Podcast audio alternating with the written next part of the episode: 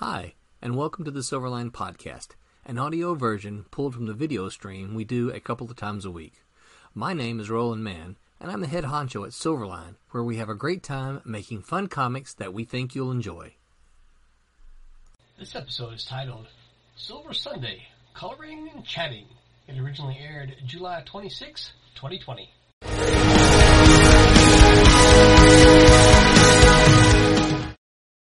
Hello, everyone, and welcome to a Silver Sunday. Today, we're going to be talking about color, and we're going to chit chat. Uh, and I will apologize for the group beforehand because I really haven't prepped them for anything. So this is all going to be. Uh, I'm I'm I'm throwing all this stuff at them completely. They're going to go, "What? Can you ask that question again? I didn't get it." So uh, totally my fault because I didn't prep them all. But uh, we're going to have some fun anyway because we're going to be talking comics, and um, that's what it's all about. So um, we're gonna do like we do every week, right? I'm gonna introduce the the murderers roll. We're gonna go through here um, and get everybody introduced so you know who we are, and then we'll talk about some stuff before we dive in. I am Roland. I'm I'm kind of the chief wrangler here. Uh, I'm the writer of Cat and Mouse, and also the writer of Trumps, which I will mention tonight because we have someone special with us tonight. Um, and yeah, so that's what I do. First up on my murderers row here is Becca Winslow. Oh, yay. Hi. I'm Becca Winslow. I am the colorist for Marauder and the inker for Rejects. That's and you're me. also you're you're also the the colorist for um Friar Rush. Friar Rush. Oh my gosh. Yeah. Oh, which, yes. which, I'm the colorist for Friar Rush. which That's, we are uh, in the middle of uh, kickstarting, by the way. Yeah, we are. I should have went with that first. That's But she's moved on from that. That that was ten minutes ago. She's on to something new right now. Hey, she's working. uh, Listen, all creators should be that way, right? I'm working on the next thing already. Yeah. That's right. That, that means Uh, I need to speed up to get her issue too. You actually really do. You and I are going to have to have some kind of talk here because I'm I'm wondering. I keep thinking I'm going to see some Friar Rush pages, inked pages, come across my my desk here. okay, next up on my murderers row is Peter Clinton. Peter, tell Oh. everyone who you are.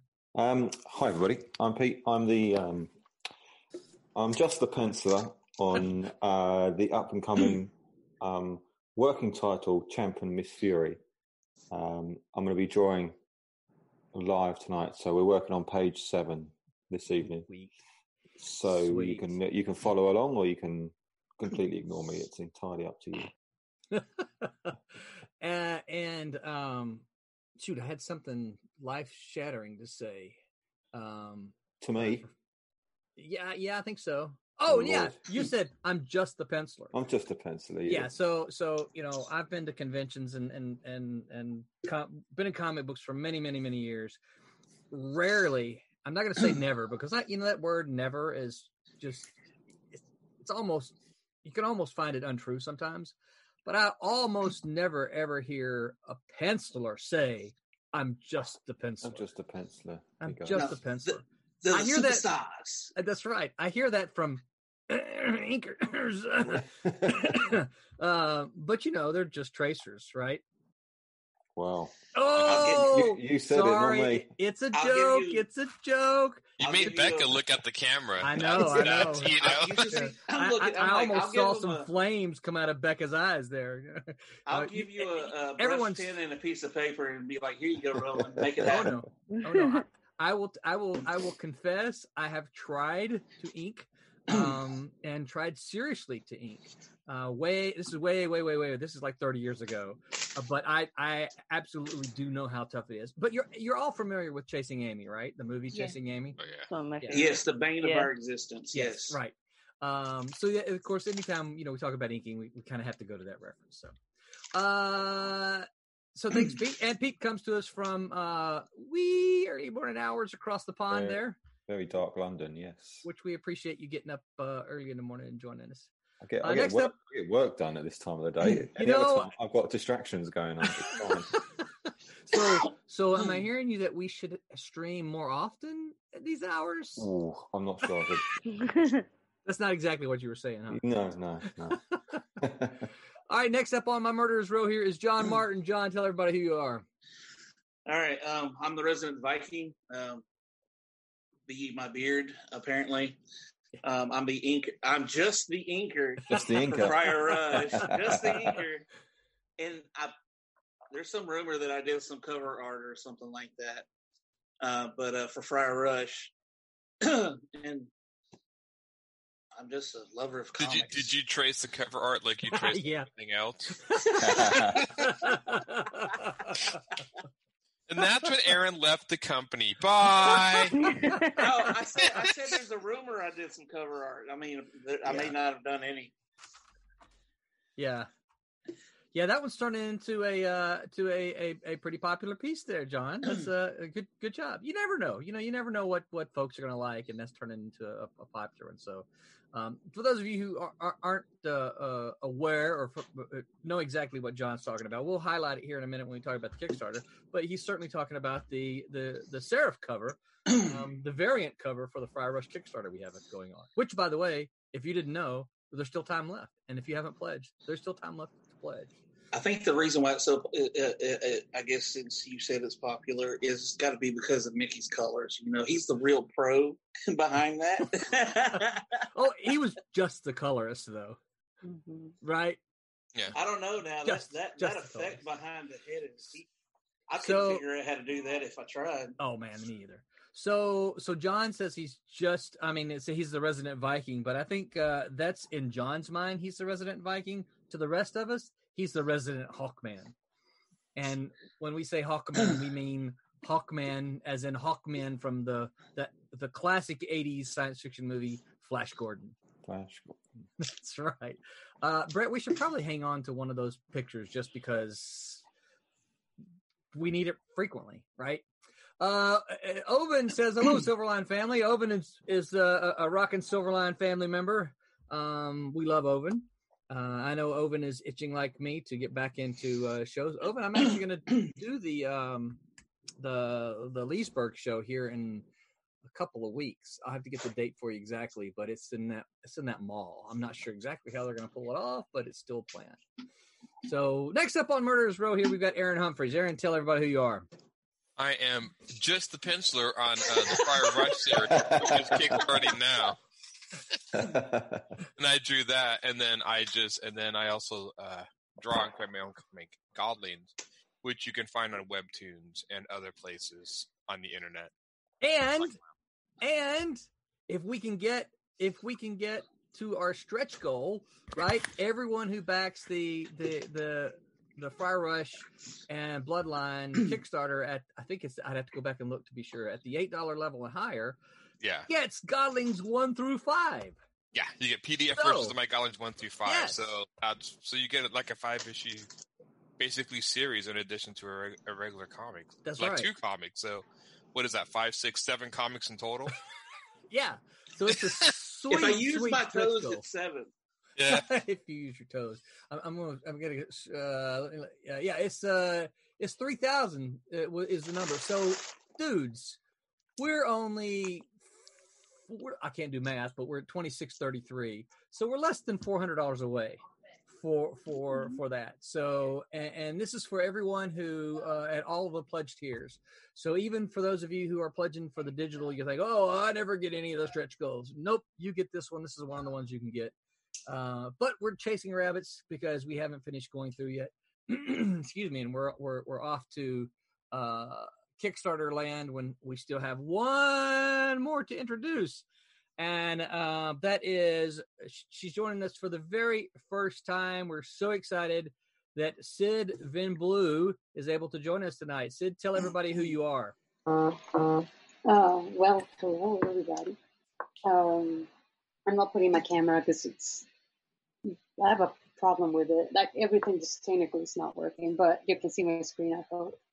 Um, indeed, I am new in the stream, but I've been working with Ronald for a couple of months now as the colorist for uh, Trumps, which is what you guys can see here right now. And I, I honestly don't really have much else to tell, but that's that's all I've been doing. Sid, are you are you in, are you in Chile at the moment? I left the states right on time, and as soon as I got here, I got the deal. The visas were gone and all that. So yes, I'm at home now, and it's not like I can get in or out or anything. I've been stuck in this house because well, COVID, and um, that has given me a reason to be full on with this project right now. So it's a lot of uh, a lot of uh, how do you call it? A lot of hours, very concentrated hours are in here of work. Oh, that's good. And Yeah. Yeah, that I, I don't know. I'm really bad at introductions. I just like working. So, Yeah. but Yeah. thank you, thank you, uh, Ronald, for uh, the invitation here. It's, it's nice to just hear other people talking about art. So that's nice. Yeah. Well, um, I realize that I am completely biased, and I am not ashamed to say so. That uh, that I think the Silverline family rocks, and so um, so I think that uh, uh, you're going to fit right in. You're going to have a great time. Um, we love comics, and that's really kind of what it's all about. Um, Oven says, "I'm itching to see my favorite indie creators, and I can't wait for cons to come back." Uh, we couldn't agree more, Oven. Uh, Thomas Flormani says, "Good evening, gang. Long time no see." Um, and then he also adds uh, Sid. He said uh, Sid is doing a great job on Trumps. Um, Oh, and I agree with that Thank as well, much. Tommy. so, um, behind left one. So we've already hinted at it a little bit, but Brett, would you go ahead and put up the um, the Kickstarter um, so we can kind of run through that a little bit? Um, we do still have the Kickstarter, and we've got five days left to go on this. Um, it's going to end. Our Kickstarter is going to end at uh, 6 p.m. Eastern time on Saturday. That's this coming Saturday, Saturday, August 1st. So you've still got uh, the rest of this week to go. We have made, so uh, we're excited about that, but we've got some exciting stretch goals to, to get to. Um, we're only about it looks. I can't do math, so I'm just going to give you approximates. So don't don't come back and say, "Well, you said you were, you know, 102 dollars away." No, no, no. We're approximately because I do words, not numbers. Um, so we are approximately hundred and fifty dollars away from our first stretch goal. Uh, the first stretch goal is uh, twenty seven fifty, and that's going to be uh, everyone at all pledge tiers gets a prose copy or, or gets a PDF of the original prose story, the short story. Uh, does the bloodline run on time? And that's the original short story in which the comic, the one shot, was based on and it's written by uh, co-written by Sidney Williams and Robert Pettit. It was originally uh, printed uh, in. I'm going to get this. I don't have a script to go off here, but it was originally printed in uh, Under the Fang, uh, a horror anthology that was edited by Robert McCammon. And for those of you who are big horror, horror fans, you probably recognize that name. Um, it the next stretch goal that you heard us mention was uh, three thousand dollars, and if we can get to that, which or I should say, when we get to that, then everybody at all the pledge tiers gets PDF copies of uh, Aaron's Godlings one through five. Uh, Aaron, you're currently working on number eight. Is that correct? Yes, and I, I literally am on the very last page, and then I had client work come in, and I was like, so you're really close to finishing number eight. I, yeah, I'm literally like, give me like another week and I'd be done. And so it's getting there. It's, it's, yes, I am working on it. and ultimately this is going to be a, a 12 issue series, right? hmm Yeah. And that's So- done. There's no sequels to it. So, So, if we done, can get done. to three thousand for Friar Russian Bloodline, they're going to get almost half of your Yeah. entire Godling story. yes. So that's a sweet, sweet deal in and of itself. So you guys share it, share it, share it, push it, share it to your friends. Let them know that uh, on, on top of the Friar Rush and the Bloodline stuff that you're going to get, you you can get this sweet five issues of, of Godlings. Um, the next one is another uh, digital. You see, we've been really good to all the digital folks uh, up front, and that's at 3250. Uh, we're going to do a digital sketchbook. Um, we already have had uh, Aaron and John and Becca and who all who are uh, did the artwork for Friar Rush, and then Terry Pallot who provided artwork for Bloodline. All have said that they're going to provide uh, sketches and drawings for a digital sketchbook.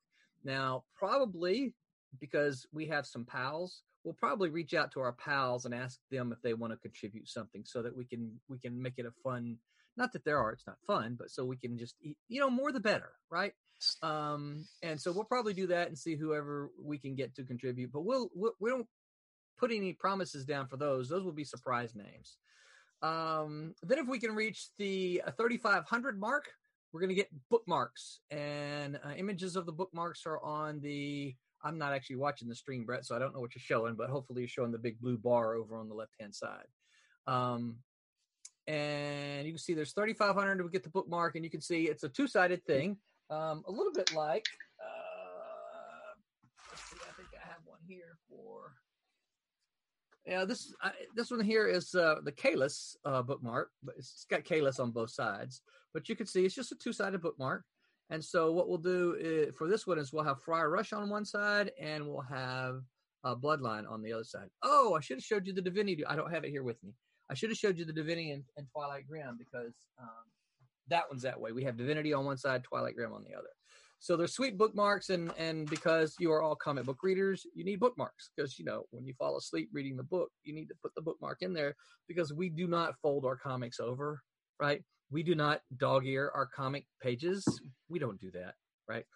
We put them in bags and we put the bookmark in there so that we know where we're at. Um, and then of course we've got some we've got some others that hopefully we'll get to uh and, and of course the last one we have listed listed up here is uh uh one we hit uh, 4000 we're going to get two prints uh one for bloodline and then one for friar rush which has the the john martin piece that we talked about earlier so uh, y'all help us get to that there's some sweet stuff there's still a lot of original art left in in in this kickstarter excuse me um, and a lot of it that is just thanks to the the very gracious nature of all the artists involved. They're like, man, yeah, let's let's uh, let's get this out here and let's get get people on board because um, that's how much they believe in this project. So this is the opportunity for you to get some original art.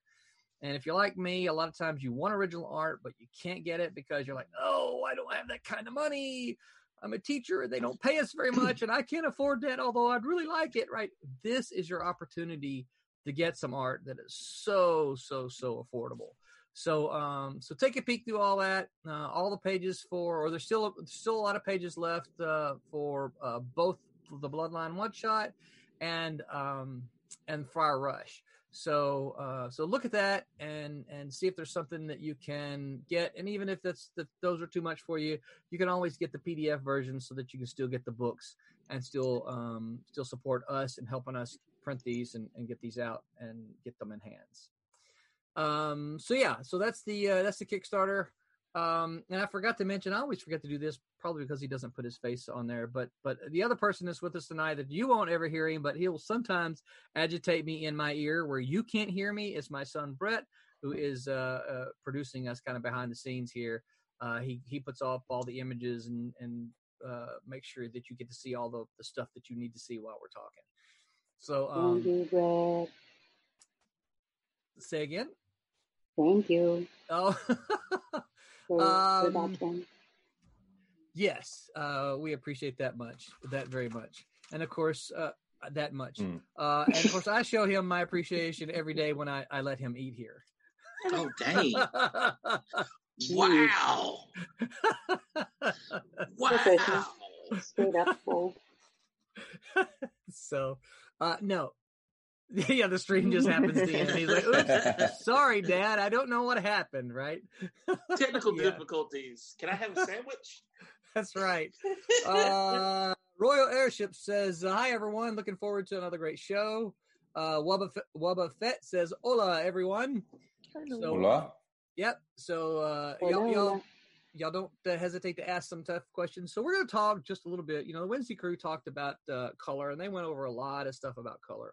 And I'll kind of toss this up in the air, air for you guys. Um, but uh, but you know, comics. Tradi- we're an independent publisher, right? Comics traditionally, independent comics traditionally, are in black and white. Now, I, I don't know how mm, you guys are a little bit younger, so you may not know some. You may not be quietly tuned to some of this. Um, but at one point in time, I know when I start first started doing a lot of conventions early, uh, we did black and white simply because it was cost effective, right? You could not afford to print comics in color back in the 80s because it more than doubled your cost right you had to you had to print then you had to print um, the the the four plates, right? It, comics were printed in four color, so you literally Mhm. had to spend a hundred bucks per plate. You had to get a black plate, a cyan plate, a magenta plate, a yellow plate. Just four hundred bucks just to get the plates, and then you had to pay all the extra for for the color for printing. So black and white comics, and including you know one of the most famous ones at, at the time is the Teenage Mutant Ninja Turtles, right? These were all in black and white and and they were in black and white because they were affordable to do. Uh, you could do a black and white comic. Now, also back then, um, you couldn't just go print ten books or 100, 100 books. You had to give printers had minimum print runs. Yeah. And um, when when Silverline was a publisher in the late '90s, our minimum print run was three thousand copies. So we could solicit through Diamond and get orders for anywhere from 800 to about 1500 copies. I think that was kind of our, our window of, of numbers in the late 90s. Uh, that still left us with 1500 books, right? So I had 1500 books of multiple issues sitting in my garage. And it's just you you don't have to do that now. Print on demand, digital printing. Uh, we use um, we use uh, Kablam. We're very happy with. Um, you we can go and print specifically to order. So let me go back and look at the Kickstarter here. So right now we have 61 backers, and if we print, we can literally go and print 61 books and get it just to uh, just to the backers if that's what we if that's what we chose to do. Um, now hopefully we'll we'll be able to print uh, print some more, but um, this is this is something new. But I say all that to kind of set you up to the the perspective of black and white comics when when i sat there i would see people come along and they would look at your comic and then they would open up and see that it's in black and white and they would go oh Yeah. this is in black and white i don't read black and white comics i want to read color comics and then they would Yeah. move on what do you guys think what do you guys think about that I think um, I think color. If if if you're just a, a fan of, of comics, you just like comics. You're you're you just you're attracted to the color. I personally, being an artist, I like the black and white stuff because it strips it all out and you just see the bare the bare bare art. Um, yeah, the line works. it's just the line work because that's what I do. So that's what I'm interested in. But for just Um, general fan, they always attract color. Always, always trumps just black and white. People are attracted to color; they see it better. So Yeah. And I think I think color works. I, I think you can do color different ways. My Goblin does color differently than other comics, and that was that was very intentional. Um, but I I prefer black and white comics. I mean, I I I think it was like I even find it entertaining that DC of all companies has been doing the Bat. I think it's the Batman Noir series where they strip all the color from famous Bat stories and show the black and white.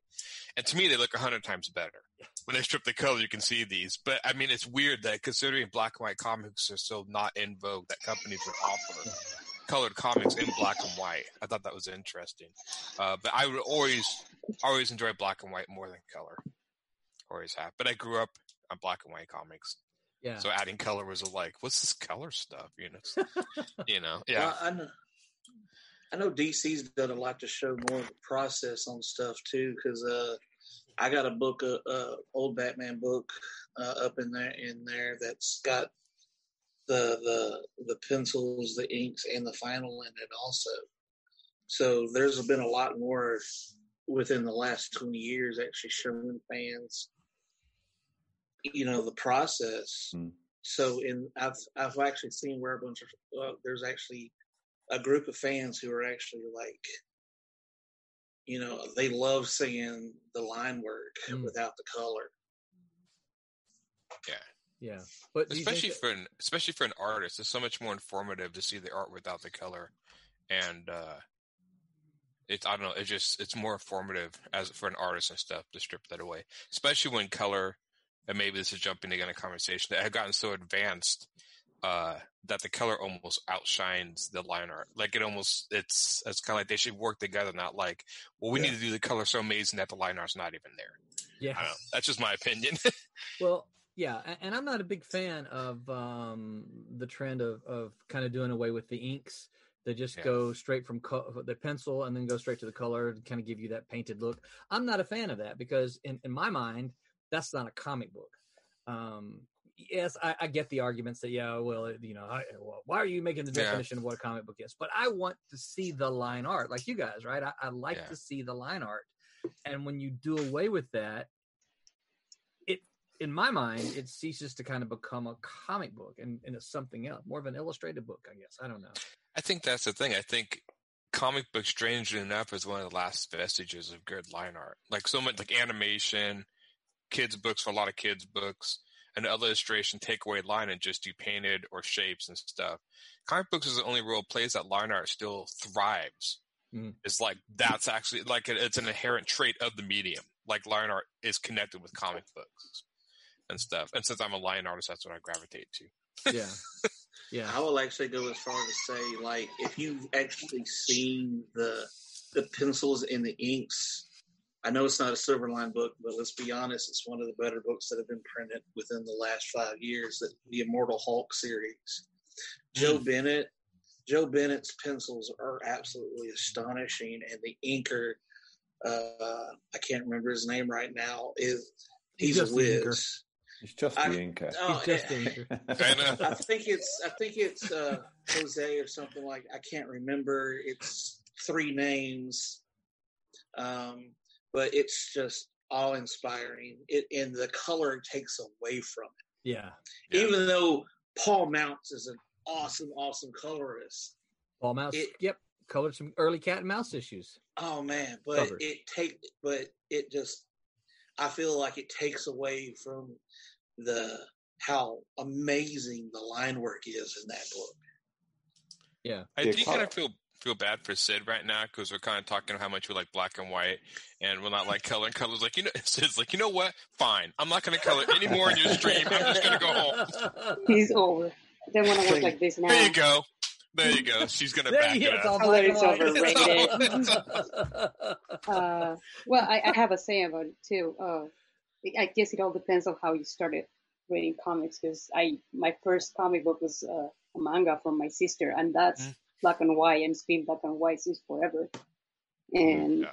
and then my, my favorite comic book that I would collect without like even thinking it was uh, Usagi Yojimbo by, by Stan Sakai. Oh, and he's always been working black and white too. So it, seeing color stuff for me was just like American comic book and graphic novels. Mhm. Which I gotta say that graphic novels sometimes they have a way more artistic sense of more than, than just line art. So you can see graphic novels where they want to show off their coloring. And, Yeah. and I think that's that's right. So Yeah. I guess it depends on really on, on what you want to see because I've seen very beautiful made like Sergio Toppi's books with his watercolors and stuff, but also like that because you want to see that you want to see that color. Yeah. Uh, but I agree that I've seen as well some a lot of very good artwork from some more comic book issues and such as that. You can tell the line art was great, but the coloring is just some gradient on top of it. It's like, ugh, yeah. it's like Yeah. you're, you're really making things so plastic. Yeah. So There it's was not easy some- to find colors now. I, I've been finding a lot of very good colors lately, here and there, but um, they, sometimes it's- if you just go with the easy way for coloring, you know, you need to take the best out of it, not just disguise and put some some bits and or GPs on the line where I feel you need to make it, you know, like show up. Yeah. Yeah. Whatever you say, I, I still want coloured comic books. Um, yeah. I, I, it, they've got to be in colour. yeah. I will get. but- I'll get the black and white special editions where they release it. Like, oh yeah, that's really cool. I want to see the that Mm. artist black and white. But Because you want to see done by Commandy in black and white. yeah, I do. Yeah, exactly. Yeah. Right. Yeah. So that's great for that sort of stuff. But from going to the shop every week or every month, I want my comics in colour. um, Hmm. Is it really? See, I've always been the opposite, yeah, you know. no. And there's been a few comics, uh, Usagi Yojimbo. I've actually they've they've actually had some oh, colored you got the individuals as well. Look at those. Yeah, they just started coloring them Oh. not long Yeah. ago. and they don't they don't sit right with me. I don't know. I look at them and I'm just.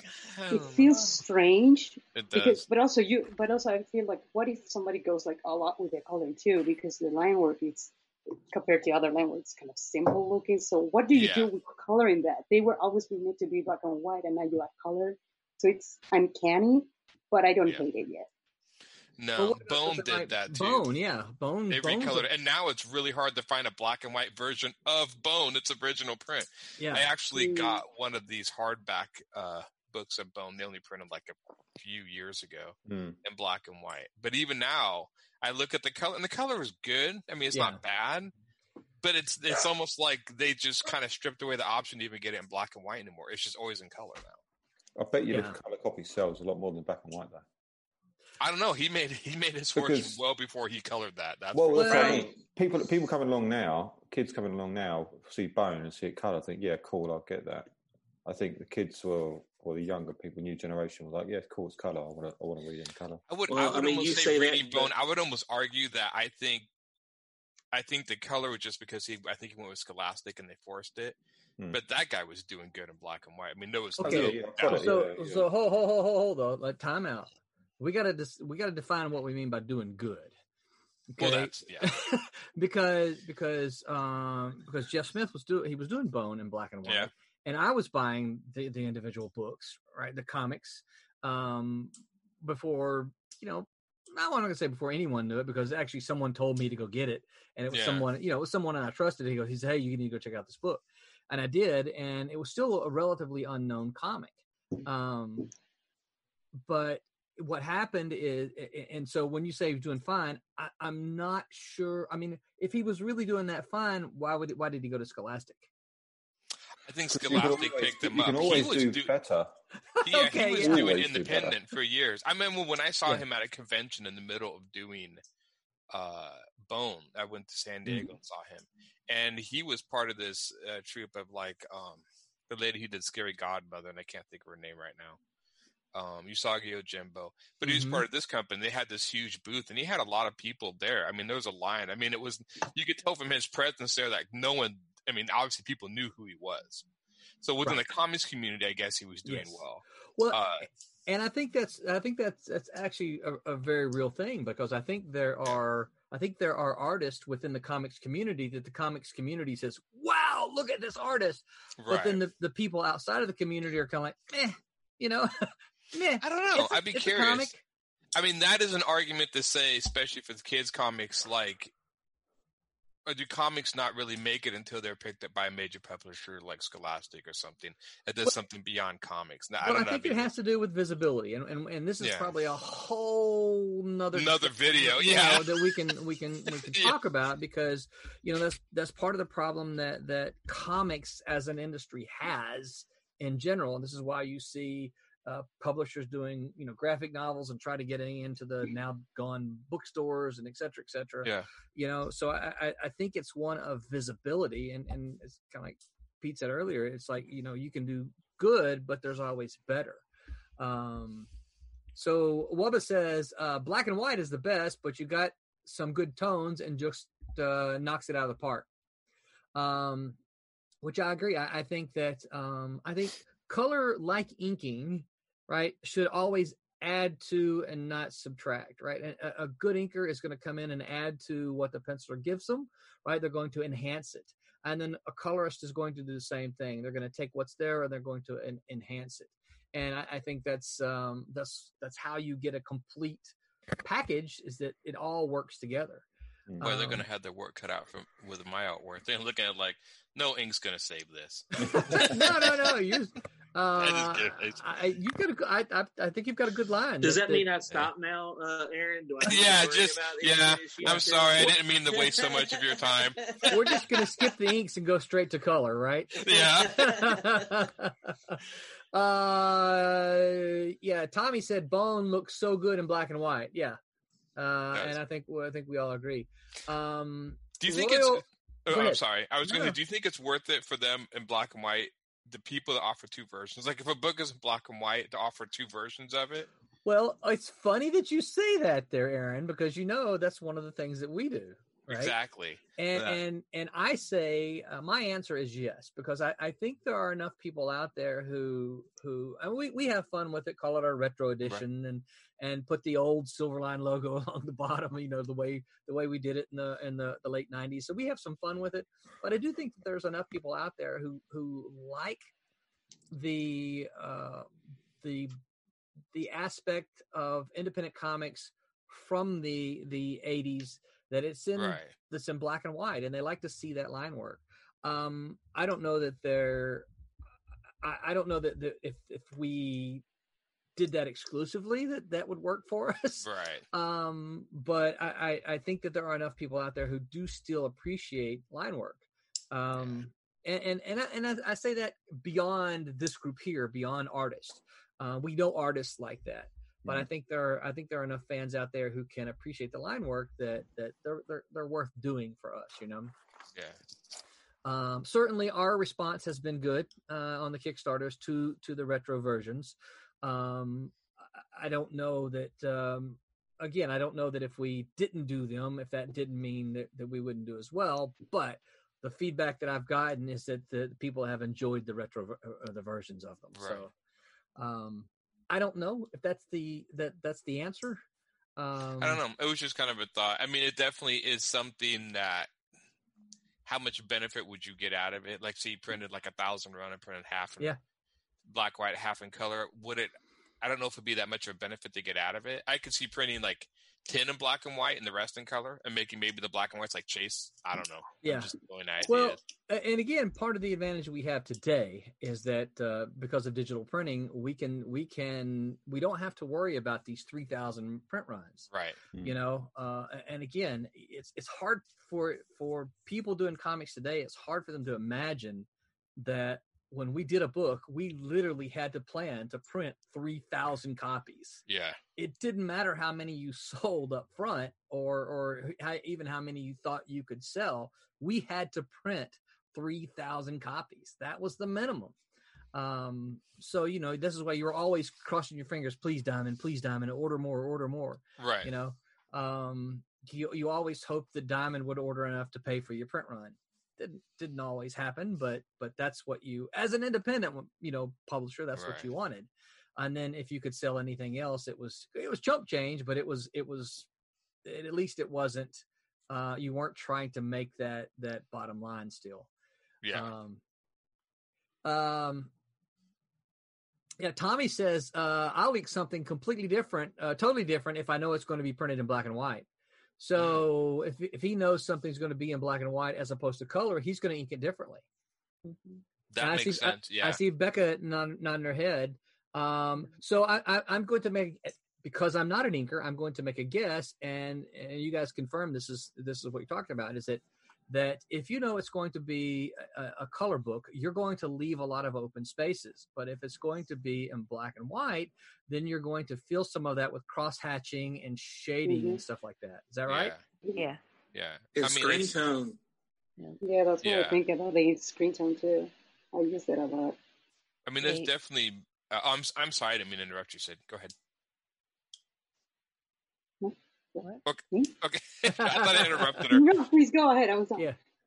Oh no, because I, I do know that even when I draw some, if I know it's going to be in black and white, I will do more cross hatching and shading, and then I actually do draw differently if I know it's going to be colored. If I'm going to color it, I would draw it differently to make room for the color. Because there's certain inkers that I mean, like I'm always a big fan of Mark Schultz, and he's colored his hmm. stuff, but that's obviously that artwork is not drawn for color. That is Ca- drawn Cadillacs to and dinosaurs, rendered. right? Yeah, that's Yeah. drawn to be rendered in black and white. Same thing with like uh um uh, uh the guy who did Frankenstein. Seriously, I'm forgetting his name. Right, Neil right. Wrightson. Wrightson? Oh, Bernie Yeah. Wrightson. I mean, his stuff Oh well. is Oof, drawn oof. to be black and white. I mean, Yeah. you can see Yeah. that's not made to be color. So I can think you can see intentionality in people's line art and how they approach it. Yeah. Well, and, and I know that um know, I mean Becca may be seeing some of this uh when she when she colors Marauder. Um but I know that there were a lot of things that that we did to the like those like zip using you know heavy chunks of zip tones in the backgrounds. And um, there are things that we did like that because we knew the book was going to be in, in, in black and white. And so rather than leave that area open we fill it with with zip. Um and you know now if you go to as becca's doing with marauder if you go to color it then there's there's these big chunks that you're like well what why is there this big big pattern here when when Yeah. you can just you know delete it um yeah so that uh yeah um so Wubba Fett says, uh, just opinion, but for me, the perfect marriage of color and line work was Steve Oliff on Spawn during the Capullo era. Yeah, he did a really good job with that stuff. Yeah. The other person I think really does a good job with color, but maybe the guy when they do uh, Mike Mignola's Hellboy. Hmm. Even though the color's flat with no rendering, Yeah. there's something. There's a, a his line art and the color seem to marriage. Like you kind of see them both working on each other to create some of those images. I'm At least big- I feel that way. Yeah, I'm a big fan of uh, Laura Martin on uh, Walt Simonson. Oh, Yes, yeah. Of course, I'm a huge Walt Simonson fan, so uh, but I think that she does a, a fantastic job on on his work. Um, so Royal Airships says um, he asked the Whimsy crowd this, and he got some good answers. But has anyone seen an entirely monochromatic comic, not black and white, but maybe Thirty Shades of Blue? Is it feasible, and it would would it be easier to color or more of a pain? Um, Oh God. It I would can answer be- that. Yeah, go ahead, Sid. Uh, there's um kind of you mind me showing more pages? No, go ahead. Okay, is uh I remember doing four page four I think it was, Mm, and um there's this this scene here where uh you can see the characters looking through lenses uh, with a scope.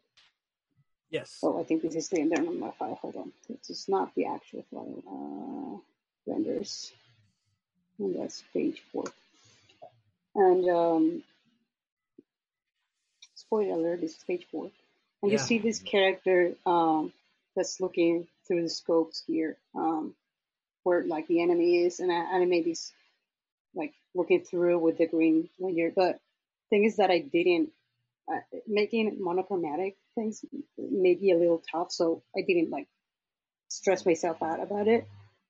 So let me show you what I did, and I think it's at least because it's digital, I could do it. But um, I made a grayscale here Mm-hmm. actually, and uh, that helped a lot. Let me see if I can get rid of like everything. Of course, the textures there too. So that's that's what I did. Digitally, I think it's possible because monochromatic or just with one color, you get to check on better on what's farther away and what's close by. Right. So See, that, that would look great in black and white there, wouldn't it? I, I hope so. I don't know. but uh, once I have that settled down, I did this trick here. Let me see if I can find it. This layers, layers everywhere. You do have layers Uh, like crazy. I know, right? That's another. I'm here write is. that down. That's another topic. Color layers. balance. Color balance. So that's that's what gives the monochromatic thing. And and later on, I just have to keep adding on on top and top. But what I want to say, it is. I think it's an, an option. I think it's an attractive option. Uh, if you allow me to give some uh, advertising to um, a friend of mine Sure. because uh, he's working on his webtoon and everything he does is on grayscale and then he puts this layer of color balance on top and that's when he adds environment to it um, it's a beautiful comic book by the way he's working on he just started publish it, publishing it but he's been working on it for like seven years Wow. and you can see all the pages very clearly. All the shapes are the, the levels, foreground and background, and it's only because he has this tiny hint of single color on these grayscales, and you get the final result. And and it's a beautiful work. And again, it's it's, it's monochromatic. Mm. Sometimes he goes like, okay, I'm gonna these pages are gonna be more tense, and he adds a, a colder tone on top of this grayscale or not, and and it, it reaches this this this very nice simple touch that makes it very attractive to the uh, to the eye. It's um, it's not it's not solely monochromatic, but um, Jeph Loeb and Tim Sale's Spider-Man Blue. Mm. Yeah, yeah, yeah. Overwhelmingly blue, but it, I'd say it's not just blue. But uh, Right. that's beautifully done. So There's Yeah. a um I don't know if this one was monochromatic. I, I feel it was. It's been a few while, but there was a uh there's a comic book version of Nausicaä Valley of the Wind, which I'm sure was a manga before the movie. And I found these ones that were sepia tone. And so it was like monochromatic and sepia. But I don't know if it was originally published in a sepia tone format, but I remember them it really kind of added something to it. I never did pick up the books which I kick myself for now. Uh, but um, there was it was different, and it was it, I I personally thought with the sepia tone, the monochromatic, it was much more attractive to me.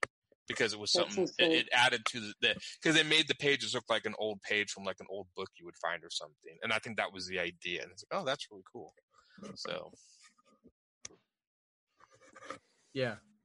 Uh, I've seen spot color, right? I- I've seen a lot of a lot of independent books, a lot of black and white books that have spot color.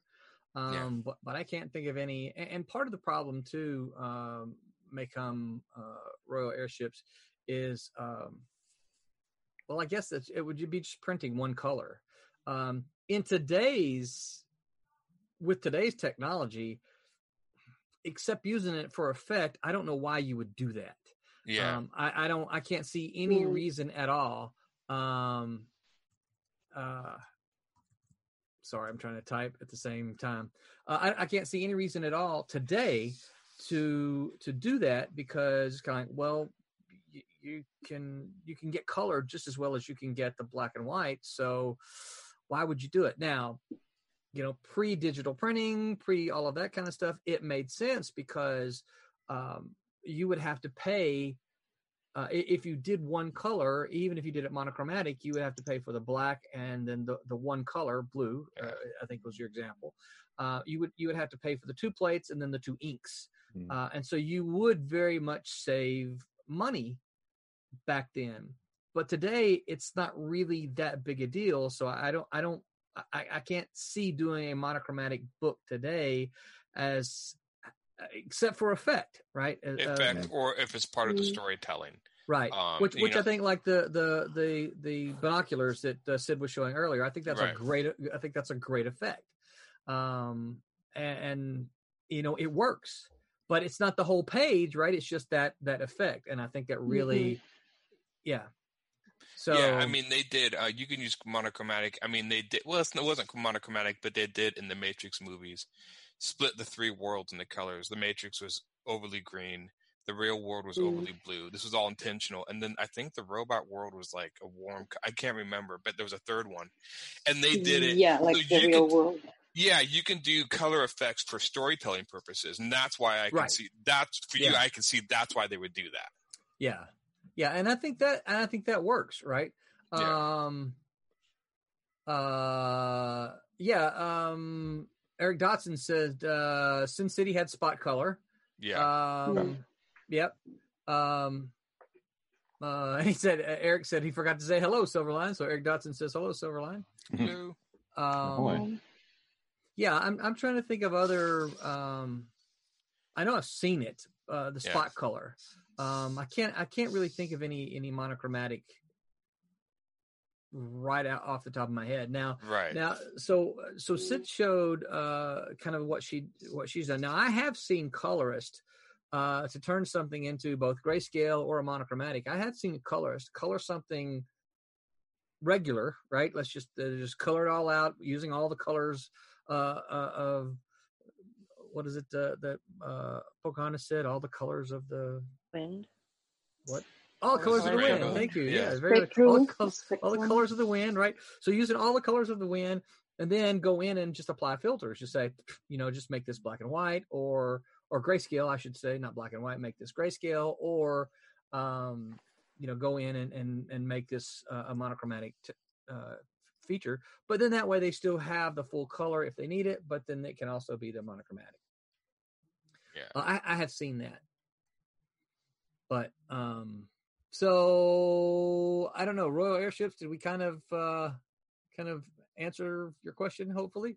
Um I have Well- seen, you know, it's funny. I, I will add to that one question. Just a thought popped, and I have seen a lot of comics lately use monochromatic uh, tones to separate background, middle ground, and foreground. Like the Yeah. background is monochromatic blue, and then color. So I've seen them use that, Yeah. but it would be like three different monochromatic schemes to separate Yeah. those, and that seems to be a popular thing in a lot of comics today that I've seen.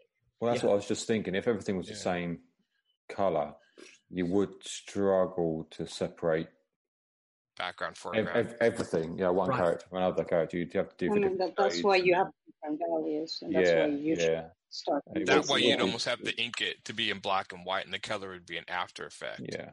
Yeah. Kind of, uh, especially because you want to make sure the values are are properly there. Yeah, yeah. You know, if you have a limited left and they only want you to use warm colors, you'd be like, okay, I need to make this work out. You don't want to be just flat. Yeah. Um, so I kind of want to go back to uh, I want to backtrack just a little bit and, and let's talk about because uh, one of the things uh, you know a couple of you talked about was was manga, and um, you know you know manga really wasn't available when I was a kid. Um, it wasn't until I was I, I didn't even I wasn't even aware of manga until I was probably almost out of college. Um, but so why is it why do you think all right let, let's let's kind of talk about this a little bit so why is it that fans are willing to accept manga in black and white but not willing to accept you know western comics in black and white because there's a you know i mean yeah, Yeah. they're different things but i mean I would dare to say it's a cultural thing, um, because I never I never saw uh, manga in color before. So they tell me this is made in Japan, so it was like a standard for me, kind of a thing. Strangely So enough. I- oh, go ahead. More Sorry. or less like thinking they had no colors in that country. Like I, I I pretty much like assume that's the standard, and japan that's is it. black and white yeah, I, I was a baby, so so that, that's what I thought, and and it, I didn't even I never questioned it because it works by itself. They always had used screen tones and stuff, so I I just uh, took it. And now when you see colors, they almost show it. I remember, and I'm, I'm currently reading one manga, which is really good, and they tell you like the next volume, the next chapter is going to have the first two pages full of color, Hmm. and people goes crazy. Yeah. So they even use it as a marketing thing. Huh. Yeah. It, it- that's you know strangely enough, and I will. They when they first introduced manga to America, they did do color. Like when Akira was on the first comics to come Mm. over, and Akira was also the first digitally colored comic. My memory serves me, and Mm. they I think that was through Epic that did that. So when they brought manga over, they they did well, you know, color. You know, the Western market likes color. Yeah. Uh, so we're going to do that. And then the only thing I can think of is either you had people who are purists and say, well, why would you do it if it's not color in Japan? Why would you bring it in color here? Um, or they just realize, you know, we're putting a lot of effort and people are going to buy it whether it's in black and white or color. Like if it's selling good in Japan in black and white, then it's going to sell good here in Japan. I don't know why they switched, but I did know they attempted it in color first, and then they immediately, I think. Dark Horse might have been the first one to start just publishing them in black and white when they started bringing over a lot of manga. Because I remember Dark Horse, one of the, at least around here, was one of the big companies that brought over like, oh god, I can't remember. It's been Mm. years, but they, they did like Yeah. Princess something, and they would do black and white versions. Interesting. Yeah. Could it be because it's like untouched? Like this is how people read it there, and you fan want to be like them because you read it like how they read it. I think that's what it was, and I think it. Uh, I I got it like when I saw because one of the the first comics I started collecting was um, Appleseed uh, by Shirow, the guy who did a Ghost in the Shell, and that was a black and white. Mm. and that again was by Dark Horse. And um, they put him over, but it, it was really strange. Is they would they would have American artists do the covers. Arthur Adams did five of the covers of the book, which I love Arthur Adams, but he didn't really fit Appleseed. Um, but again, it was in black and white. I never really questioned it, but then again, I was reading Ninja Turtles, and you know, it, it, as, you know, maybe that's the thing. Maybe it made manga and black and white more acceptable because the Ninja Turtles are more acceptable. The Ninja Turtles really made black and white comic books like a trend and acceptable. And since manga was already in black and white, mm. they could just like, well, we don't need the color. We'll just put it in black and white and take advantage of this trend. And then it just stuck. Yeah. Now, maybe I'm just conjecturing here, but I'm, I'm just, I, it is curious to know that they did start out in color and then switch to black and white later and not put the effort Oh, I in. have no idea that happened there. No, Yeah. I didn't realize that about the, the, the manga here either. Yeah. Um, I know that when I uh, when I first started being kind of made aware of them, they they had the first you could you could pick up one of the the you know they're smaller. You could pick one of them up, and the first I don't know three, four, five, six pages were in color, Right. and then the the rest of the entire book was in was in black and white. Yeah. Um, and of course, I look at it and think, man, what a printing nightmare that has been to try to get the you know the first few pages in, in color and then the rest of it in, in black and white. But but I can see because uh, you know done done well, which I think a lot of it was. You don't even notice the shift. You know, you you, you get Yeah. in, you get engrossed into the story, and then you don't even really notice the shift as you as you read. You know, Well, the other thing too is I know in Japan that manga is considered a dis- disposable, in that when they pick up like because you know they sell in big phone book anthologies, Mhm. so the black and white is obviously much cheaper. But when people are done reading them, they just toss them like a newspaper. They, they don't have the collectability heard like that American too. comics have. yeah. Yeah, Like they buy it waiting for the bus, and when they're done with it, they of just the trip, they just tra- trash it. Like, Well, Yeah. and, and that's the way Yeah. you know American comics used to be. Yeah. they they were they were Mm. very much disposable. Um, that's why we lost so many of the famous like you know Superman one or whatever because everyone would toss them and they didn't survive that. A lot of parents Mm. destroyed a lot of rare comics not knowing yeah, what they were doing. yeah. Well, it's just because this they were like dime novels. You know, they were they Exactly. pretty drawings. yeah Yeah. yeah yeah. Um, Discusses violence. I'm gonna erase it. yeah, there was a lot of that in the 1950s. Yeah.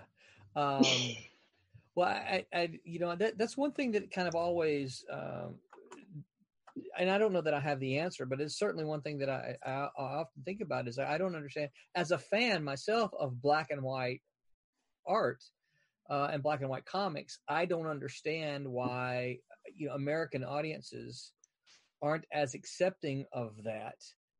Uh, but yet at the same time they'll they'll go pick up a manga which is in black and white and i'm like i don't, I don't get it i don't understand why will you read this book in black and white but not this one Maybe they think it's just an aspect of the, of the manga medium. In other words, manga is supposed they to be in black and has white. no color Yeah, maybe they just think like that's supposed to be what mangas look like, and American comics are supposed to be in color. Because strangely enough, since we started printing Yeah. comics in color, you kind of added that precedent. That's what people expect. When people first pick up manga, and start printing in black and white. It's like, well, they're not going to print color, so if I'm going to like it, I'm going to like it as it is. That's not Yeah. manga. yeah, that's not manga. I think Yeah. that goes. It goes that simple. yeah Um, Yeah. And, and even though if you watch, uh, if you see, because I, I see people coloring manga, and it, at some point it gets very tiring, kind of tiresome. It's like, no, get get rid of it. You know, it's funny now to think about it. Wasn't color even maybe supposed to be like manga, like the first few pages of color? Remember when you read the Sunday it, like humor strips? They were on black and white, and then Sunday was the big full color. It was like it was a special event that they would make these full color. So I was thinking, like you know, even back then, color was kind of a unique thing in some comic mediums Yeah. in the West, but not a lot. yeah Yeah.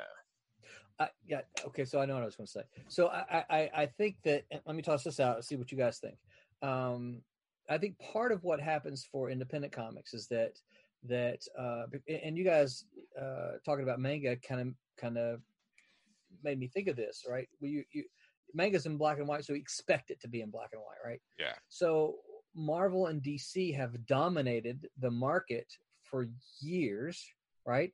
Marvel and dc are in color and this is what people expect. They expect that if you're going to be quote unquote you know a western comic an american comic it's going to be in color. And so when you do your thing in black and white it's like oh you're not like what we expect you think that has you think that has anything to do with it I think so. You know, strangely enough, I almost wonder it because you're, you're saying almost more of a Western take. If somebody did like, if an American drew a manga comic in black and white, they'd have no problem accepting it. Like, do you think it actually has to do with the art style a little bit? Like, since you're drawing in a Hmm. Western art style, I what don't know. What do you guys think Yeah, john you have thoughts on that Um, I think some of it has to do with the style, and some of it just has to do with the the beginnings of you know when this rec- this started turning the way it did. Because you think of comics before, uh, you know, Marvel and DC really started having the uh, their gold, the, you know, the silvers and golden ages. Beforehand, they weren't really uh, they weren't as they didn't get as big until further down the line when color really got introduced. yeah, It comes uh, it comes down to business, doesn't it? If it your does. competitor's doing something in color, god damn, I've got to do something in color, otherwise they're going to outsell me. So, as soon as one of them does it, they've all they, you've all got to do it to keep up. yeah Um, yeah. Yeah, It's really got to be what's color catches the eye. Black and white doesn't. Yeah. Yeah. Well, when you've got hundred books in that's front of you, you need um, you got to catch, go catch the eye. It's the same, same with novels as well. no, isn't it's it? almost interesting to think like because I mean one of my favorite black and white comics is Ninja Turtles, but it was intentionally with Sin City, which I think somebody mentioned in the Hmm. in the stuff. But you know, Sin City, like let's say Sin City was Frank Miller's first comic, would it have been as big? Yeah, I was just yeah, I was just thinking No. that. Yeah, yeah, Yeah, but the fact that was when when he came out, he was already a household name, so he Mm. shot to the top. But he also did a very smart use of black and white. The way he did it, he really played on the negative and positive space in his artwork and the pages, which made it very unique. So Yeah, yeah, and I think the color, the, the color is what what what you know yells out to you, which is why you you still see, I think, color on a black and white comic. You still got a color. Well, for most most black and white comics, you still have a color Color com- cover. Uh, cover. yeah, Yeah. So that pops out at you. Then you you you, you look at it, and the, the interiors are all in black and white.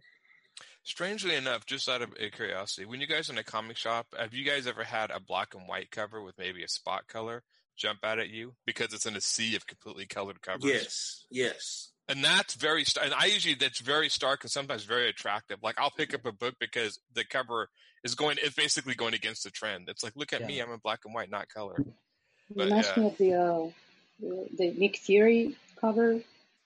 oh did that one? the Steranko one. That one? Yeah, Yeah. that one. Yeah, Oh, yeah, that was yeah. um, Jim Lee did some Death Blow books that were black and white on the co- uh, cover, and they it just had like a little bit of red on it. yeah so yeah those jump I mean, I mean it's strangely enough though but if you picked up that comic the black and white cover would you be disappointed if the book was in black and white too i mean would you pick it up expecting Yeah. it in color i guess that's the I argument it's Death- like I think Death. There was a few issues of Death Blow that actually were in like, I guess you'd say black and gray. yeah they Mhm. did They- and they- he added spot colors Yeah, and he was really ju- he was really uh taking inspiration actually from Sin City when he did Death Blow, which I thought was really cool because it was Jim Lee's version of like the Sin City coloring idea. you could tell he was playing around with the idea. hmm So yep. Yeah. So go ahead. I don't know. Just, I was just thinking because uh, when you asked, I don't know. I don't know. I, I wasn't looking up, but somebody asked like, would you feel disappointed if the book wasn't in black and white too? And I was thinking, I think I would feel more disappointed if I see a cover that's like like like in color and suddenly with the most beautiful colors is in and suddenly see you know grayscale. I don't know if I would feel disappointed, but I would understand it. But if I see a full colored like a like a black and white cover and then it's full colored inside, I, I would be wondering so many things like why why yeah, that's Yeah. that's clever, but why? It would Yeah. really question a lot, and probably I would talk more about that than this story itself. Yeah. You know, I think, and you talk about the um, the the cover that just had the spot color jump out at you, uh, and you talk about and the sea of color, and I think that's you know that is the job of a cover, right? Is to to to Mm. stand out to a potential reader and say, "Pick me up," right? Uh, grab me off the shelf and and pick me up and look at me. And I think my problem with most Marvel and DC comics today um, is so much of the computer coloring is muddy. You know, Yeah. it, it, it's it's there's not a lot of um, you don't see a lot of uh, uh, uh, contrast in it. You don't see it just kind of muddies the image, and so and so you know we could talk about whether whether it's Yeah. uh, it's it's better or not but if you look at the, if you look at for me i think a classic 70s stuff right? If you look at the classic 70s stuff yes there was a lot of primary colors yes there, there were but there was also a lot of things that caused these covers to pop right? You could walk there and then ooh this color you know, popped out at you right? The art the art uh, you know uh, uh, uh, caused a lot of it but then the colors on top of the art uh, uh, did it as well but when you when you walk by a big rack of of you know Marvel and DC comics and they're all just kind of uh, uh, a, a muddy mishmash of color, nothing really stands out. Maybe, maybe the logo stands out more than than the artwork, right? And you're like, ah, I want to see something pop out at me, right? Yeah, I, Well, you know, you strange. also.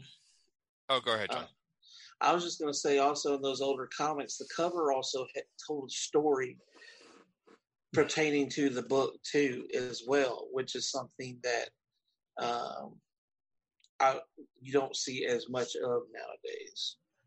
Yeah, I agree with John on that. That's the one thing I see so many covers trying to be unique image, and then the image doesn't really represent too much of the actual storyline. And that, and that's something in my comic I personally got to that the cover of my comics, my Goblins represent, uh, you know, one of the scenes of the main one of the main scenes in the Mm. book. Yeah. Um, but yeah, it seems almost, and I, I'd almost say, you know, strange enough, eh, regardless of, of uh, colors, I think some covers try to shock. I've seen a lot, especially Image. There's Yeah. a lot of like, I think there was like sex criminals. They would always do like some sexy cover. I mean, there were certain yeah. there, were, but there were certain things that were kind of made you to stop to go like, like this sort of shock value than color. But it Well, was that went with the pertaining. That went with the book too. The whole Yeah, yeah, theme yeah. of the book. Yeah, that did, and that one. You know, it's funny. There's certain artists too that work better with primary colors. I mean, even think. I know you was talking about using primary colors. I was, I've been, I've been reading a lot of uh, George Perez's Wonder Woman lately, and I was Oh, just thinking stuff. about. I couldn't imagine George Perez's art in, in the color style of today, and Ah. maybe that's just because it's so mentally matched with the old coloring style that I don't know if it would work. I mean, I don't know if that would work. Well, but he's eh, one artist, so I, I don't know. Yeah, well, and I, and I think part of it, you know, he drew knowing what he was going to get. I mean, Right. when when when you when you kind and this is the advantage of knowing kind of what your team is going to be, right? Uh, one disadvantage I think a penciler has is when they're penciling and like, well, I don't know who's going to ink this, and so I'm not really sure what do I need to do or what do I not need to do, right? What Yeah. what shortcuts can I take and what shortcuts can I not afford to take because I don't know how the inker is going to handle this. I think Yeah. George, you know, fully knew what he was going to get there. Um, Eric Dotson says he agrees with John uh, about the covers. So, yeah, Yeah. It does seem like I will admit to you that when I used to go look at the comic rack when I was younger, well before digital coloring, I do remember more covers standing out. And that that could be what Yeah. John said about being story ideas like, you know, Batman's about to get killed by the Joker or something. This is an action scene. But I, it, it is interesting. I go in the comic shops today. The colors seem to kind of, it's going to sound weird. They almost seem to have the same tone. yeah. Mm. Like Right. not a bright tone, but more of like a darker mid tone. And they all Ma- just kind of blend in. Well, and maybe that's kind of what I was getting using wrong Yeah. terminology. Maybe that's kind of what I was getting at when I was like they're all kind of muddy. Yeah. they're they're they're all kind of you look at it as like a a, a- wash of you know nothing pops. Yeah. Um, there aren't there aren't there aren't very many for some reason, and I don't know if the movies started it. But for some reason, there seems to be this fear now of of primary colors. You know, um, they don't want Superman's red and blue to be red and blue anymore. Yeah, and I can see that. Well, I know with movies, a lot of times, a lot of directors have talked about primary colors like bright reds and blues don't work on movies. They just they're just too common. But in comic books, that's kind of the name of the game. So you that's a good point. I wonder if movies have. Well, like we got to show what they see on the screen, so we kind of kind of mute the colors a little bit. see, I would kinda Primary colors worked in the original Superman. I well, and I just rewatched uh, the the Homecoming Spider-Man movie with uh, with the family, and Yeah. there are scenes in there when he uses the red and blue costume. Looks great, you Yeah, know. But that's Um, strangely enough the exception instead of the norm, yeah. Well, that's what they which it shouldn't be, but it, but it, it is. Yeah. Yeah, Um, yeah. I, I I I don't know, but again, you know, we're we're we're comics and not films, so we, we shouldn't be Yeah. uh, afraid. Of Wubba Wubba Fett says, uh, check out Crimson Plague by George Perez. It's amazing stuff with modern color. So. I Um, don't think I've read that one. I've seen a lot of his stuff, but yeah. yeah. Um, George did a uh, George did a cover for a friend of mine, uh, his independent book called um, oh crap Shanghai. Um, but uh, you you met him, John, uh, uh, Jeff oh, Whiting. Jeff, yeah, Yeah, he did. Uh, George did a, a cover for Shanghai for Jeff. really. So yeah, yeah, very very cool. I, I think well, I think George uh, penciled it, and then and then Jeff uh, and Jeff inked it. Well, I think I if think what I remember to now, that. George is incredibly fast too. So I, when. I've seen, so it's just kind of like I can knock that out in an hour or so, no biggie. Especially with Yeah. like just like a character or something. Yeah. So I think that just he's more apt to do that because of the speed with which he can do it. So I'm going to shift gears a little bit um, be- because we're talking, and we may come back to color if you guys think of something, but because of some of what you mentioned about covers, um, let me toss this out at you. So if you notice, i i and since we're talking colors and covers and color and that kind of thing, things that pop out at you, um, if you look at the older comics, you're going to find uh, you know blurbs and dialogue and things like that on on the cover. We Yeah. almost don't see any of that at all on covers today. What do you think? You Good know, idea, funny. bad idea? Yes, no, don't do it. First- Yes, first- first, I, I prefer the old Silver Age covers. okay, They they're like piece of art you put on the wall. yeah, I don't, don't I quite- agree. don't quite feel the same about modern modern day covers are, are wonderful, but I don't know. There's there's a little character they have, and I think maybe it is the the speech balloons and the, all the graphics and and, Yeah. and the color. Actually, the color is I don't know. I don't know. It's it's simpler. So, so my my question then, Pete. Let me let me let me maybe take this a step further. Then, once we're once we're done with Champ Fury number one, and we get our cover, what do you think? Putting the dialogue balloon or blurb or something like that on that on that cover. Uh, I don't know. Yeah, I got no problem doing that. I don't. I don't know how people feel about that nowadays. I don't know if people will be like, "Oh no, no, no, that's not." I think it would fit Well, do you- that so- one because it's retro, because it's more of an Yeah. older series. If you're going for a retro, but I mean, I don't know. It's brand new stuff. What are you talking about? Yeah. Pete's drawing it right now. Hang on. Since, Yeah. and Sin, Sin City did this, he actually did blurbs on it on the cover.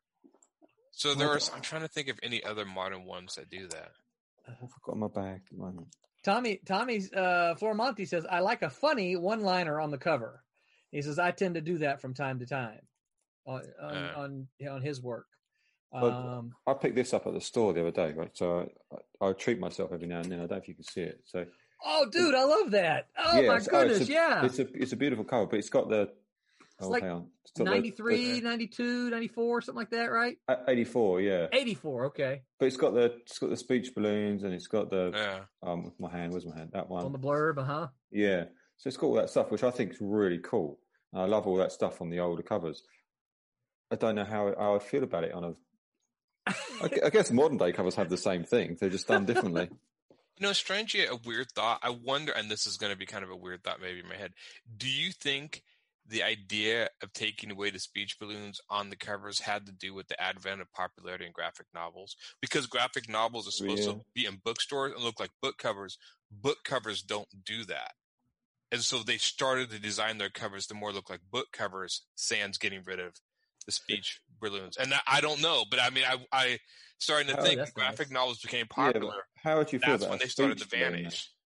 How would you Yeah. feel about a speech balloon on, on a cover like that, though? Well, But see, like on, on uh, the, or the highway to hell. yeah, Yeah, see, that, that Would you count work that for as a speech balloon though? No, not that. But if you had a speech balloon coming off Wonder Woman down here, or I think it depended on from from my from my perspective, I think it would depend on what what what it said. Yeah. you know? Um and i think that's why i think that's why to use them today you have to be very very careful. Uh wubba says um, i love the she-hulk Byrne covers. Yeah he he, he had a Oh, lot yeah, of yeah. blurbs on. He goes um would like to do something like that. Uh he would like to do something like that but not sure they fly nowadays and that's something that you know i frequently I think it would It's like- actually. I think they it would. because uh, you've still got that crowd that's still attached to the the the 80s and 90s comics. You know, you pop something like that out, they'll be like, "Oh, we haven't seen something like that in a while." So So, so here's a question for you then, because you you know you uh, we're the Silverline crew here. So, for our books, do we want to see uh, dialogue balloons and blurbs added like that to the covers? I think it would fit our books a lot. I can see it fitting Silverline books. Uh, but we, it seems like Silverline has always kind of had that sort of classical style that Well- I see it like Yeah. a lot that I think would fit that. And um, Well, so you guys know where the name, or- or how the name kind of originates, right? this, this, the the name Silverline. Yeah. I think I think you No, explained in one of Roland, the I videos. haven't been told. I know. Okay, get your Uh, blanket at story yeah, time. Yeah, a long, uh, a long. In a galaxy far, far away. Yeah. oh yeah, So Becca's getting her blanket. Look at her. so uh, yeah, so it originates. Uh, of course, you know Stephen Butler, um, the artist, uh, was my partner um, the first time the, in the first iteration of Silverline when we were a packager and not a publisher. Um, and we had tried to do something a little bit earlier as a publisher, but but long story short, it just didn't work out. And so we needed to change the name that we had. And so he and I were big fans of the Silver Age of comics. Uh, really? yes, yes, really. And so, um, so we just started like you know talking, throwing all these things about, and I'm like, you know what? Why don't we just be like the Silver Line? Right, we're, we can't be the Silver Age because you know that's already passed, right? But we'll be the Silver Line, kind of our way to pay respect and homage to the stuff that had gone along before, and it's kind of our way to say we would love to be able to capture. And this is why you guys have heard me say this, you know, live and and, and just in emails to you. I believe in my heart of hearts that comics need to be fun, and and you know much of that for me comes from the whole Silver Age of um, of comics, where you know I look at them and think there's so much fun in comics, and and that's what I want Silverline to be. I want people to, to be able to look at the Silverline comics, and and they can be different, you know, uh, uh, genres, but they still need to be fun. And um, so yeah, that's where that's where the Silverline name originates. Um, Maybe I should start a company called Rebecca, I can't and tell if be you my direct competitor. or not. Becca, can you hear me? What? Yeah. I, I, I can't tell if you were being sarcastic or not. Oh no, I was yeah a little bit sorry. Yeah. Okay, all right. I was all just joking. Her face I'm was like, awesome. when she I said, know. It's like, okay, wait a minute. She, that strikes me as a little bit sarcastic, but but it's Becca we're talking about. So Yeah. yeah, yeah, yeah. Uh, yeah. It's my little jerseyness coming out. My sarcasm. Oh, that's all good. I wasn't gonna say it, but I was thinking that. Yeah. Uh yeah so well one of the things I, I you know certainly i think one of the things i would like to do especially since since you guys seem to have a positive um reaction to it certainly maybe play uh with maybe a variant cover um that has some balloons on it and blurbs and stuff like that and and see how see how they go. Over because I, i'm also as much as i like them i'm also not sure what reception would be for for readers in general. Maybe Oven or, or, or will, will pop up and say something. Um, I just I don't know, and and you know because because that is an unusual thing today in comics.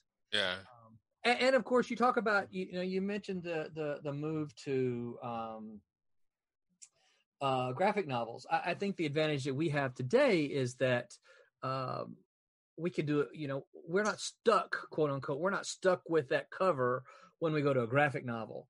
We can Right. do a different Mm. cover, or actually, even we can, you know, because of the way we do our, our, our artwork so digital today, we can just remove the letters, you know, for for Yeah. a graphic novel version.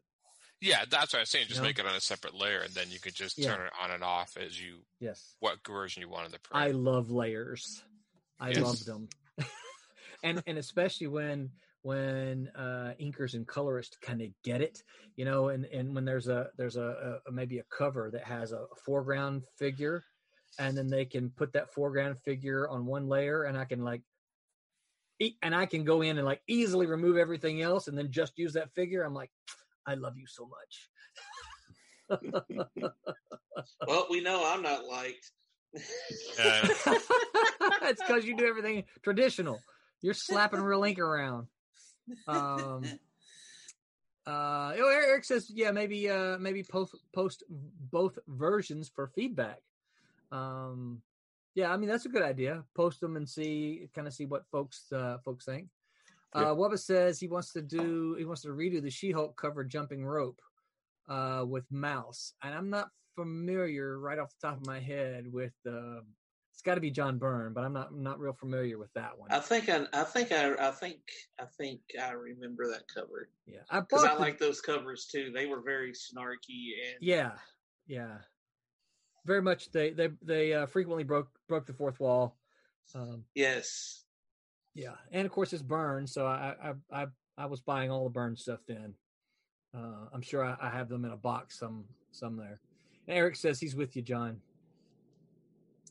Um, so all right, well, so that's something maybe maybe we'll try out. We'll we'll try out some um some blurbs and dialogue balloons on the on the covers and and uh, and kind of see how they they they go over.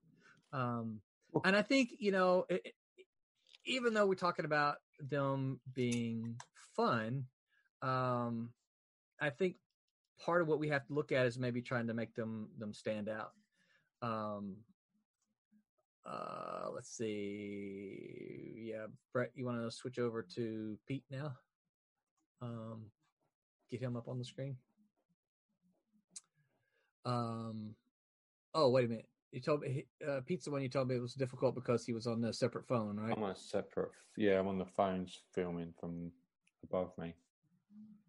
Um, So if people want to view it, they can just pin it. But um, yeah, okay. So just just stay there. just go go between. All right. Yeah, Good and just yeah, just stay there. Um I lost my train of thought here. Uh oh, he says uh Eric says he's with you on uh, traditional inking. Um it's Okay. no fun unless you're getting messy. yeah. Um yeah, well, you know, or when you have that big ink spill, right? That's why that stuff sits on a different plane. I've been trying to think. I've been thinking what twenty years. I don't, I'm trying to think if I've ever spilled a bottle. No, but I keep mine in a tray. So if it spills, Okay. it spills into a tray. I have man. spilled one before. Oh, have you? I was oh gonna say, yes. I was uh, when I was uh, roommates with Steven, I was only his roommate for about a year and a half, and uh, I saw two two spills. Ugh. I've actually I've actually fallen asleep working on something and wake up with ink on my face. That's a story in and of itself. yeah, no kidding. No, elaborate further, John. What what will you you so you just I was working on commissions before a uh, before a, a show trying to trying to knock them out, and I, and I fell asleep in the middle of working on them. Like I just passed out, head against the yeah. against the drawing table. Yeah. See, see, when when writers fall asleep, you usually wake up and you see a long string of right. yeah. Uh, Wubba says, "Who needs ink when you've got a kid with Kool Aid?" Yeah. So I've heard horror stories of cats walking through ink and then walking across the page before. Oh my goodness, that would be, yeah, that would be interesting. Uh, I, I have seen, I have seen artists spill at a convention, and then turn the blob into something. yeah, you got to Yeah. got to adapt. and I say usually, you know, usually all my my my examples that I can think of are Steven. Uh, So that's when that's when that's when Jim Lee just takes the tissue out and it's like, okay, that right there is gonna look like a cloud. Yeah. yeah, yeah, yeah. Well, when you watch Jim Lee ink, he actually will slap that ink down and big and then like oh, he'll pour it right on it. He's like, Yeah. And then push it around. I don't guess I've ever seen Jim Lee. Though, though it feels even worse when you when the accident is not an ex- like an accidental spill. It's it's you cause it, and that happened to me also in that convention. And I finished that very like complex engine of a character, and and she wanted it in watercolors, and I had my watercolor kit over there, and it was great. And I finished the ink, and as soon as I put the watercolor on the ink, I had no idea the ink was not waterproof and everything was smeared together. And I just I just lost a drawing. I'm like, I feel so dumb. so that, that that hurt even more than the spill because it was like I could have avoided this and I didn't. uh, so uh, so I've kind of run out of questions about color. You guys, you, you guys have any any other thoughts about uh, just and just color in general? I should say. Uh, you guys have any thoughts about uh, kind of color in general? Or? Yeah, get get someone else to do it. so, so Pete, you don't like the color? I look, I I understand the basics. I've been taught obviously how to color digitally. Right. Peter I- loves I- coloring. I, I- remember I he hate it. really enjoying I coloring at it. school. It was like his Really? favorite thing It to do. so long. Good lord. So, Flat- you so- didn't you didn't have the big box of crayons, did you, Peter? No. That, that was your problem. All the other kids like, look how many box. different colors. Yeah, he had the little box. Give it to someone else. Yeah, I'm sitting here like I don't. I have can confirm Copics. that. So, so all right. So, Pete, I have to ask you then. So, what is it about the coloring that you don't like? Um, it just takes so long. It's time. It's time. Yeah, I'd but- rather but see, I- drawing. I, I look at penciling and I'm watching you, you know, produ- pr- the, do the pages and and and you know, I mean, that's a time consuming process as well. Yeah. Yeah. Don't. Don't ask me the logic of it. You mind? You mind saying something though, Ron?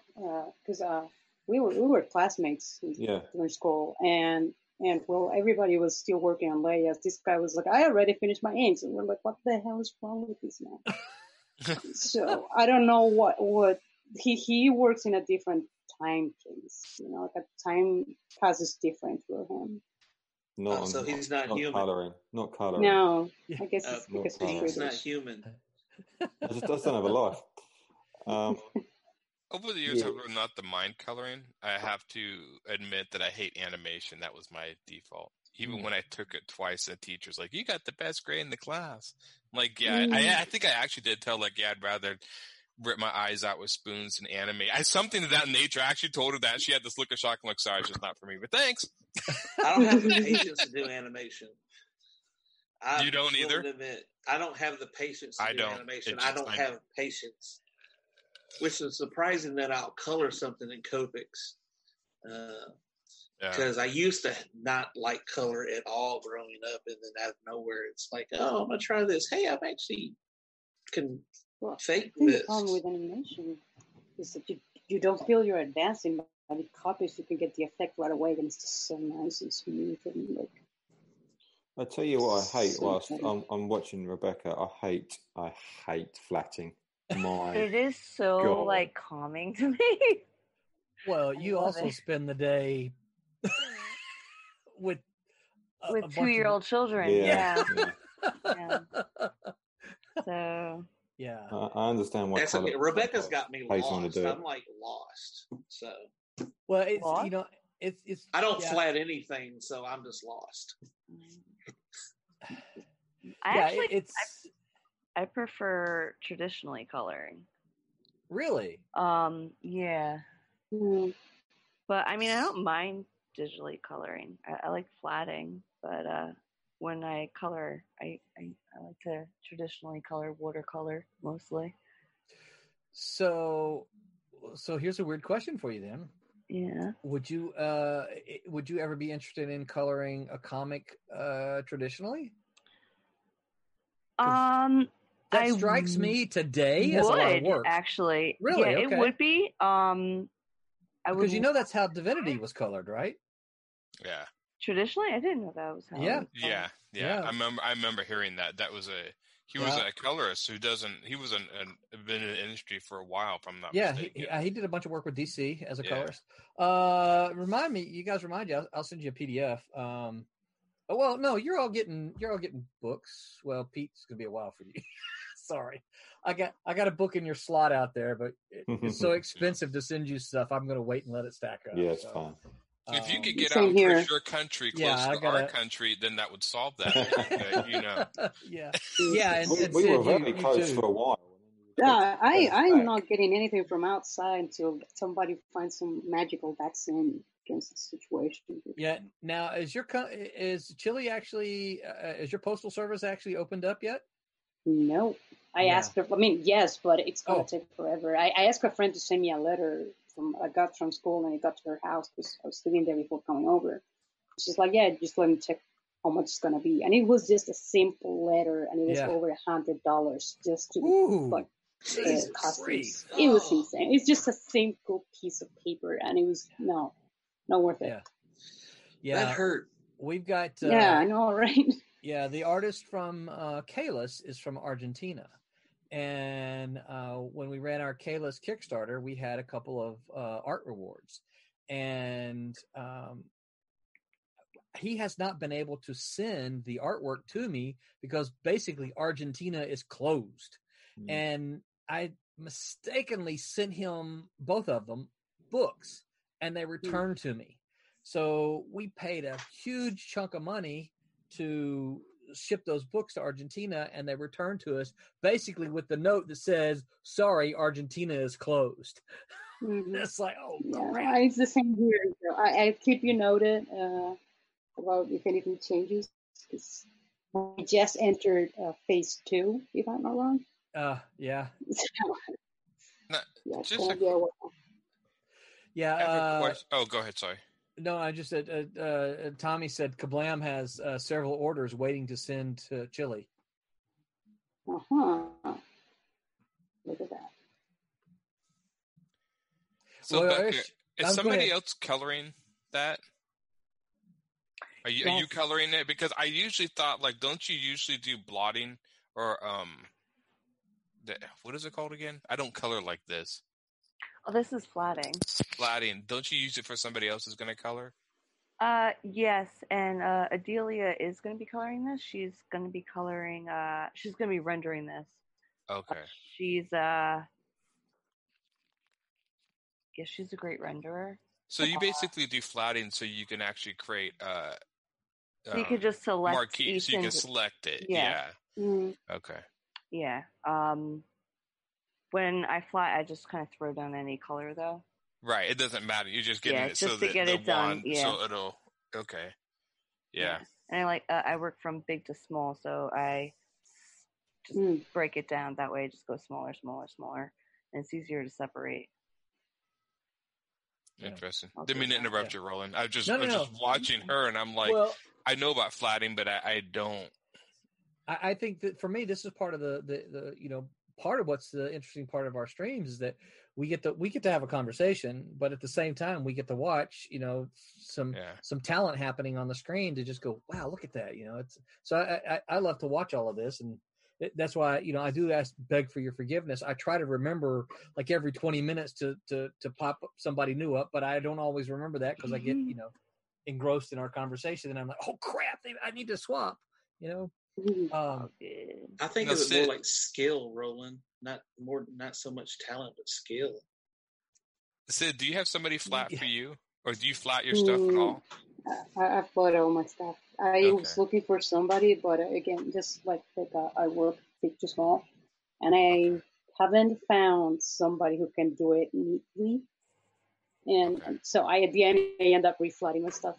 I Yeah. haven't found somebody really able to be like, "Hey, Huh. can you help me with this?" So it's been Yeah, because when I color my stuff, I just put the my page on multiply, and I just color underneath it like a coloring book. And then I Mm, then I way to do just and then I just basically, well, if I if I don't for my uh, comic book, I just color basic colors and do a little bit of shadows here, and there's just like almost like spot shadows. Mm. Uh, but I want the coloring to be Mm. simple for the book. Um, but for my other render stuff, then I, I mean, for the shadows, I just put a multiply layer for dark colors for shadows and an overlay for light. So it's like shadow, light, basic color, highlight. And I guess I have more of a Got it. cartoon look to my stuff. Yeah. Uh, But I never, I, say- never. Oh, go ahead. I'm Hmm? sorry. No, no, it's okay. Please finish. it, I never um I never did it because like the flatting because I usually even if my um characters are colored like usually the the wand or the magic wand of Photoshop would usually pick up like all the red or something I could still select it. And so Hmm. it's it's it's different. I mean just because the colors are separate that if you just put the tolerance down on the wand I use the wand as a you know cheating device, but then it would just pick up the reds that are you know other you know it would just pick them up, and and so I was always like I understand the idea of like separating them out so you can you know select each one, but I just seem to be able to select my colors just from straight up coloring it like a like a coloring book underneath it, and then but it would just but again that could also be the fact that I'm not rendering it. I don't know. I'm, what I'm trying to do is trying to figure out besides selecting what is the advantage of flatting. Um, I use it to skip some steps. Uh, Oh, okay. when I flatten, I make sure to put the, the select the levels properly, like what's in the background and stuff. So I just very light colors. And at the end, I just need to make a very quick shading on it, or maybe not even that, just add some texture, and I don't need to work on it anymore. Yeah. Okay. That, that- I think that's that would be the second thing, and also I just I don't know, it's it, like like it's kind of relaxing. I It could put a movie and I'm flatting, and like that's fine. Oh no, I But just honestly- sometimes people. I, I I- just I'm go ahead. I'm sorry. No, it's just that honestly, I don't really know like a, a process or not because this is the first time I'm coloring comic book. Okay. I've always been an illustrator, so I do a lot of painting and Yeah. and, and very. I don't know if look if you guys can see my background here. I, I don't know who's showing now, but like I do very like 3D type of not not 3D like full 3D, but like with not much line art and stuff. So right now, Right. this whole book has been a journey for me to learn how to be simple, how to simplify, you know, how to you know, Right. what to over render and what not to. It's been Yeah. a challenge, but I've been learning a lot. So I don't know if to tell you if I have a process I've been learning. You can tell from Okay. page one to page seventeen how things are changing.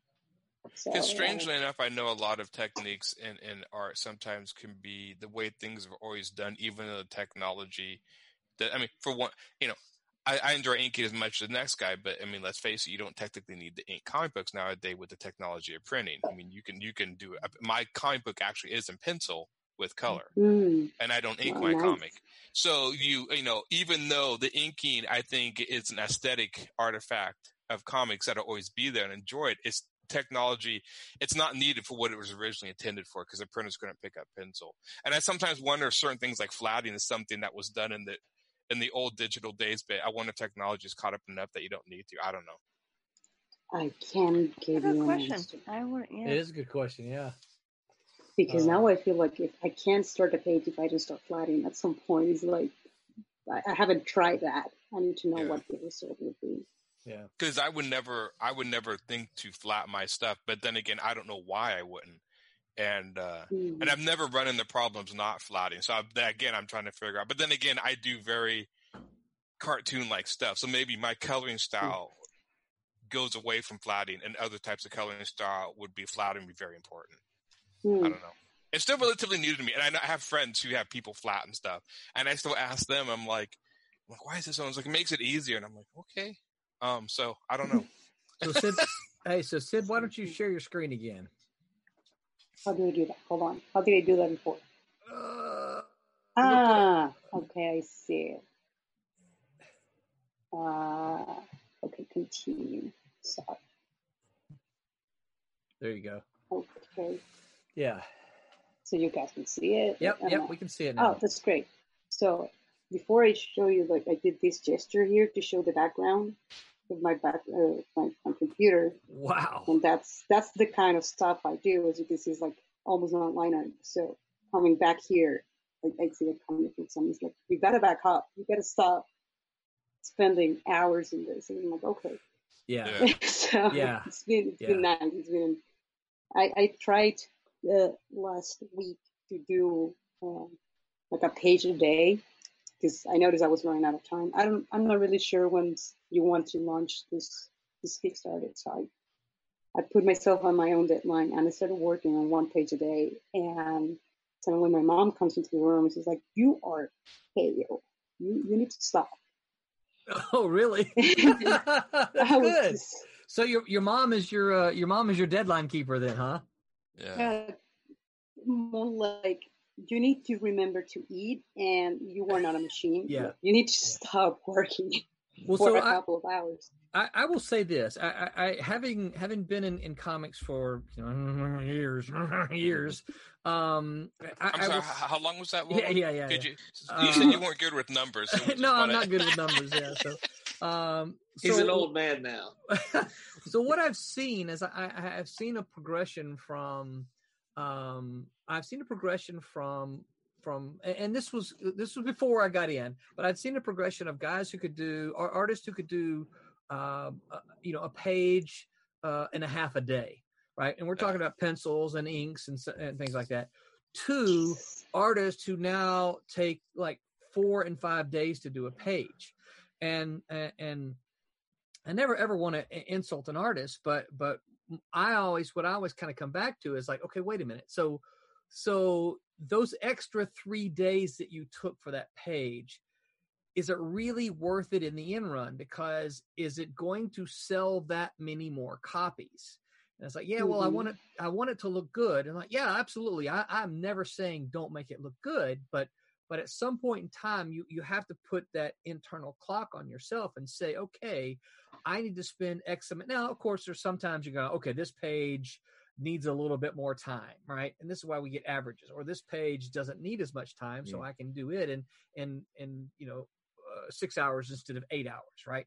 Um, but at some point in time, you you have to ask yourself, I think anyway, um, okay, I've got what's here. If I spend an additional, you know, six hours niggling here and there, doing the little little things, is it really Mm. going to make it that much better? And is it is it going to mean I'm going to sell that many more copies?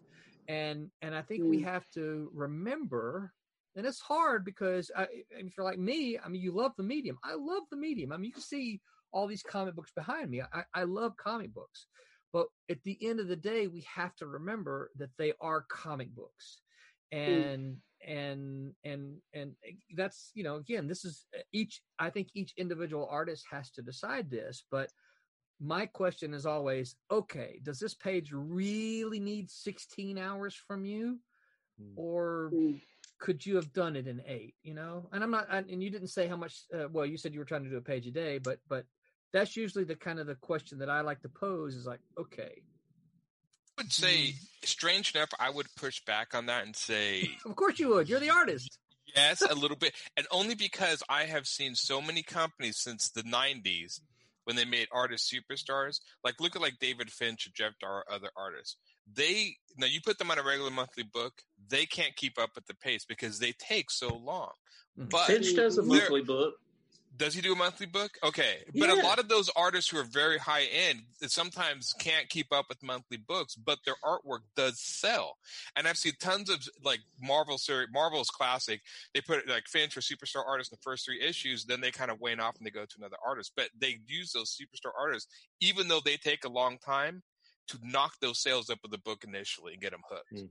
Now Rob can't do a monthly book, I don't think, because I, I think he's always and Joe Mad actually got almost run out, got pretty Yeah. much run out because he couldn't keep up. Yeah. He couldn't keep up and do it. Mm. But the but I mean no one's gonna argue that when they put their art on books it sells just for the art alone. Now these could now I don't know there are certain artists that became famous from the nineties and I don't know how much I don't keep a lot of current artists in comics. I know some but not a lot. So I'm still thinking, but you know, and then of course there's a rare artist like George Pérez that can do amazing art and do a monthly book and keep Yeah. up with it. Uh, but there are some artists. Uh, I mean, Geof Darrow's one. He hardly ever does comics. He takes forever when he does it, but his artwork definitely sells that book. So I don't know. Well, I would say there's a take or give in that. So my, my question would be though, and not and not knowing anything about these cells, my Right. question would be, um, okay, does it sell that many more copies? Now, having seen cells in the industry for years, my argument would be no. Uh, Well, the strange thing, uh, then, then my question would be, if it doesn't, then why do they keep doing it? for, a lot of it is for name recognition. We paid Okay. when I was at Malibu. I, I will tell you this: we paid Barry Windsor Smith an ungodly figure. Yeah, but that guy thinks he's a god, anyways. Well, he does, but but but but we paid him an ungodly figure, and do you know why? It wasn't because it wasn't because they're like, oh no, he, he- you know, his artwork is worth it. It was like no, the prestige of having Okay. Barry Windsor Smith work on your book was worth the money that they spent. I, I, I you know, there were a couple of us mm-hmm. were like saying like, there's no way we're ever going to make this money back. And the the the argument was, we're not trying to make our money back on this. We're buying the prestige of having a Barry Windsor Smith book. Mm, interesting. I don't know. So so yeah, I- I- and so I don't know. I mean, I think there are absolutely some some names who can can can, uh, you know, at a Marvel and DC level, mm, maybe not. Uh, Yeah. Certainly at a lower level, like if we could get a, a David Finch cover for one of ours, Yeah. dare I say that would make all the difference in the world for our Kickstarters. You know. Yeah. Um, so yeah, I, I think that I, I I think that some somebody like that could really affect some something like uh, ours. Oh, suddenly I just see all kind of messages coming up. Um, Did I bring up a bad topic? I don't know. Uh, let's see. Uh, Wubba Fett says flatting came from the studio days of computer coloring. So many people coloring the same book. Um, yeah, I don't know. I don't. I don't know that flatting came up so much because you know Malibu was one of the early uh, early users of, of Mhm. computer coloring. Yeah. We had um, we had uh, Becca. What was what were you talking about uh, not too long ago? Where I asked said we need those for our books. The the the col- where everybody has the same access to the same colors. Um, Oh, Color palettes, color palettes. Yeah. Yeah. So we had uh, we had color palettes.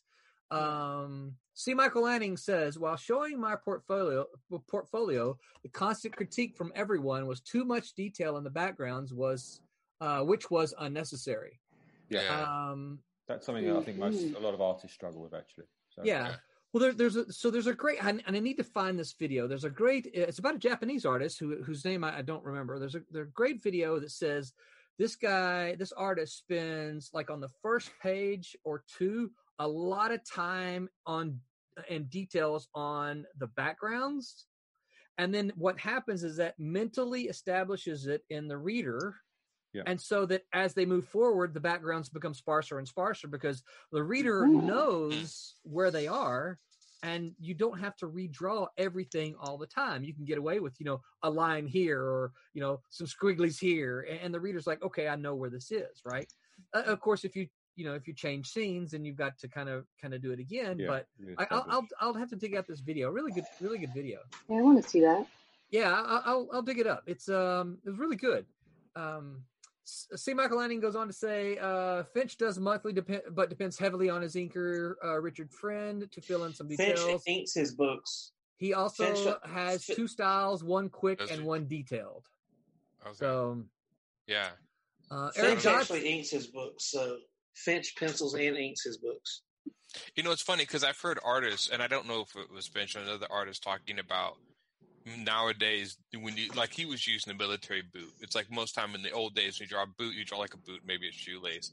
He's like nowadays when I do the art, they expect me to draw every rivet, every sort of Yeah, like that's too stuff. much. And yeah.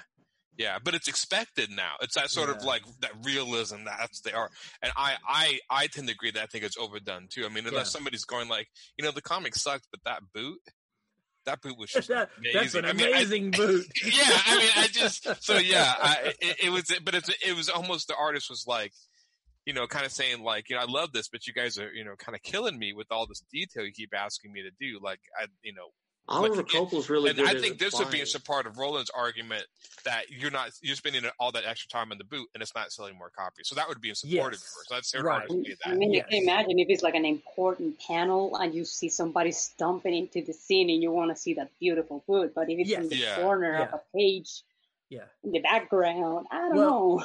Yeah, well, and there's a great there's a great image in in Trump's uh, Sid. You probably remember this one uh because you've colored it already, in which the um the the characters are walking through rain, and we just Oh, get yes. a shot of the feet, right, uh, of the boots walking in in the puddles. And I'm like, that's a great image, but it's it's just feet, you know. Yeah. Um, but it, it, it yeah, it really is a, a a good image. Oh Um, man, I had my computer open with rainy skies all over, and I like, I don't get it. How do I do this? What's a Uh, page? Eric Dotson says, I think the artist is his or her own worst critic and sometimes never satisfied with the finished piece, so they keep Yeah. tweaking it. And I, I would have a tendency to agree with that. I, I think Yeah. m- most artists seek perfection and and have a hard time finding a it's done point. Your No. done point is your deadline. Yeah. You know, it's funny. I think Said what cured and me of that. Yeah, I think what cured me of that is watching people read my stuff, and I see people like like flip to my comic within like you know like an hour or so and be like, "That's great, done." I'm just like, so all that effort just Yeah. then. Okay, that works. You know, so I started Yeah. figuring out like no, like nobody cares if that like the boot if the boot is uh, detailed or not. Yeah. Like, okay, I got it. And and I will learned. say I will say this that's a tough part I, I think of learning and growing as as a creator and not Yeah. just artists but writers have to figure that out as well and and I think one of the mistakes of writers and we're not going to go off on this but one of the mistakes of writers is is that they they have a, a tendency to leave things out that the reader really needs so Yeah. whether when the reader gets to the end they're like well I didn't understand that you know I, I I tell I tell my students Ouch. I tell my students in my class that uh, they'll read, uh, a lot of them are first time comic book readers, right? And they'll read something and they'll say, well, I was really confused. And, and then they, they have a tendency to follow up with, but I guess that's because I don't really read comics. My follow up to that is Mm. always no. If you're confused, it's the writer's fault Yeah, the writers it, it, it's the writer's job to take you from the the point a to point z and if you are confused it is because the writer failed to do his not necessarily the artist but the writer failed to do his job in telling you and, and, and when i say tell you know what i mean but in, in giving you the information that you need to know to understand the story You could even Um, you could have a writer do too much or too uh, put too much or too little. And oh it will listen in, in the one way or the other. 1950s we got a lot of writers doing too much Uh, if you read any, and this is where we come up to with a lot of you know show don't tell kind of things, but in the 1950s particularly, you could see a lot of writers say things like, uh, you know, Thor punches Hulk with a mighty blow. Like, I, I can see that. You don't have to, you know. Uh, instead, tell me that Thor summons up all the powers of the of the sky or the lightning. Okay, cool. That's extra, right? Yeah. But to tell me that Thor punches Hulk with a mighty blow, I see that. You don't have Yeah. to tell me that. Yeah. Um, uh, I've got some more some more uh, comments here to read here. Uh, Wubba said, since Fitch has been doing monthly, his star level has fallen though. Those pages Hmm. are just not as beautiful. That's an interesting thought. yeah, Um, He he also, it's not uh, as rare, right? yeah. Th- Right, There's that well, too. When I actually met Finch and I was talking to him uh, this last con that I uh, ex Comic Expo, uh, he was talking about how he's getting tired of inking himself Mm. and that he's he, he like uh, I, oh, he's almost like he's wants an inker again. But I don't know. I don't think DC's going to put out. Well, um, C. Michael Lanning says Finch does not ink himself. He says look up Richard Friend and Jimmy Ray- Rays. Uh, he says they they inked uh, Finch. Uh, Wub, Wubba May- says maybe something's changed because uh, Wubba- Jonathan Glapion was inking him at one time and something happened Yeah. and there was a thing and Wubba says uh, Joe Mad and um, Charest were both run out because their speed was so slow. Yeah. And Joe then Madden says- liked playing video games instead Yeah. of drawing. He was part That of that was his image. g- yeah. He was part of that image group that really liked to uh, play games and be rock stars stars more than draw. Um, Yeah. a, a lot of a lot of Rob's, and I like Rob. Don't get me wrong, but a lot of Rob's crew um, had had rather do things that weren't drawing. um, Eric Dotson said Rune. Wubba says Rune was amazing. Uh, Eric Dotson says, I feel the talent you have now is great. And I have a tendency to agree, uh, Eric. I, I think the talent that, that, that uh, Silverline has all across the board is phenomenal and, and, and it excites me daily.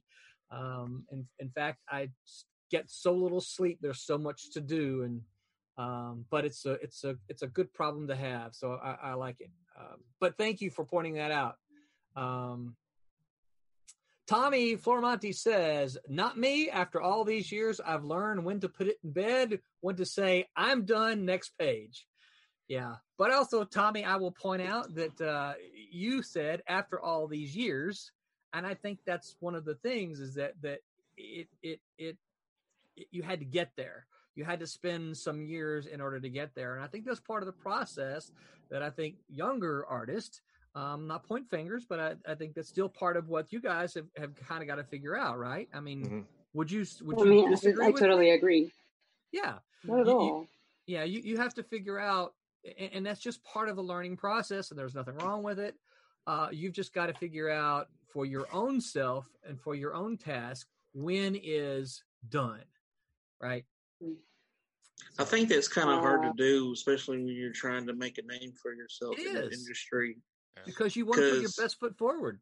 Uh, I've overloaded myself twice before, so well and you want to you want to prove yourself. You want to prove that look I, I i've got the chops that that here you know whatever it is whether it's penciling ink and coloring or, or whatever you want to prove i can do this.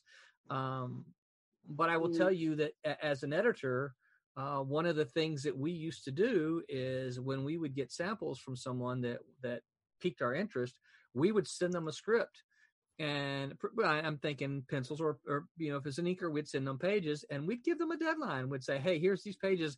Let us see these back in two weeks, kind of mm-hmm. thing. And it'd be a real deadline, and and that allowed us to see how how could they? Yes, these pages look great, but did they spend the entire year doing these six pages, or did they? Because you, you guys probably be surprised a lot of sab- samples we saw the artist spent months and months and months on to show us the samples Yeah. And I tell you right now, Marvel doesn't do had, had- didn't do that. They do Well- that. They still do that because they send me. I, I've done sample scripts for them, and they, they you um they'll give. I did deadline. sample inks and that, did- and they didn't give me a deadline at all. No. Uh, but I actually well kind of like so the they, idea they of a so they they may Yeah. not have had a deadline for you john but i bet there was an in-house deadline Yeah, yeah. that said here's this thing and we're going to see they who need can to test you on that. yeah we're, we're going to see who can submit pages um Hmm. Yeah, Wubba says I'm struggling with is the page exciting details are fun, but I want land uh exciting page every time if possible. Yeah, yeah, and, and of course sometimes you know sometimes you're you're you are uh, limited by the script that you're given. Um, it's hard to make talking heads exciting, um, but still that's the that is the task of the penciler. So. Mhm. Um, wow. Well, we we really woo off the track here, and but that was uh, that was a fun conversation, I think. Uh, and I look at my clock and see ten fifty seven, so uh, we're we're gonna have to call this a night. Anybody have any uh, last minute things they want to say before we go around the clock, or around my murderer's row here? and Say goodbye. Anybody add anything? Last last Um, thoughts? Thank you very much for the invitation. Yeah. Absolutely, Sid. Now we're expecting you. Here, you know, we're expecting you here as often as you can make it. As often as I can make it, deal. Cool, Pete. What were you What were you saying? Uh, I say go colorists. Go colorists. That's right. Go yeah. colorists. good, good job. Good job. I won't say anything because you're just a penciler. I'm just a penciler. You started it. yeah, Uh, nobody okay. can make make Pete's stick figures look better than than like Sid's colors. It just makes them shine. Yeah. I like shine. yes. Uh, yeah, and and fantastic job there, um, Sid. Can't wait to get uh, Trumps out for uh, folks to see. So Uh, Roy- nervous. Royal Airship said, uh, "Great job, all. Love the streams. Thank you, Royal Airships. Uh, we appreciate it. We appreciate you tuning in. Appreciate Mhm. your questions." Um, uh, Wubba said, "This was a fun night. Cool. Um, Excellent. yeah, glad to hear yeah, that. Yeah. Uh, so we're gonna go around and uh, tell everybody where you can find us. Uh, Becca, where can folks find you on the interwebs? Uh, you can find me on Instagram, Facebook, and Twitter at uh, Instagram at Comic Art, uh, Facebook at my name, Rebecca Winslow, and I really need to look up what my Twitter handle is. Twi- twi- And Twitter in the link below, right? Yeah, yeah, they're all in the link below. I'm the worst. it's all good. Pete, how about you? Where can folks find you? Um, real simple. So Instagram primarily, but it's all the same. Instagram, Twitter, Facebook. It's Peter Clinton Art, and you'll find links to my webtoons and my Instagram comic on my Instagram page. So Okay. Go there. Um, did you send me links already, Pete? No. Send me links so I can get uh, I'll get them added. Okay. Just- I've got a we just master email sheet. you. Shall I yeah, just email, you? me, Oh, right, Facebook okay. me, whatever. Um, either, either one of those two, and I'll take your links and then I'll add. on. I have a master sheet that I've just got all of our links on, and I'll just cut and paste after our show is done. All right. So, Let me okay. do that. Hang on. John, what about you? Where can folks find you on the interwebs? on all the social media webs, definitely. Um, uh, I know all the links are below. I'm having cerebral flatulence right now. Um, this is why I do it. um, Well, that because John John Martin art, John Vampire art, John Van John Vampire Martin, some different one of those you can find me one way or the other. I still think it should be John Voltan art. Aaron, or John, about- he's alive. he's art. alive. Yeah. Uh, Well, Aaron, what about can- you? Where can uh, folks find you online? Uh, Facebook, uh, you can find me under my name or Humphreys Illustration, uh, H U M P H R E S. Uh, Instagram at ALH3810.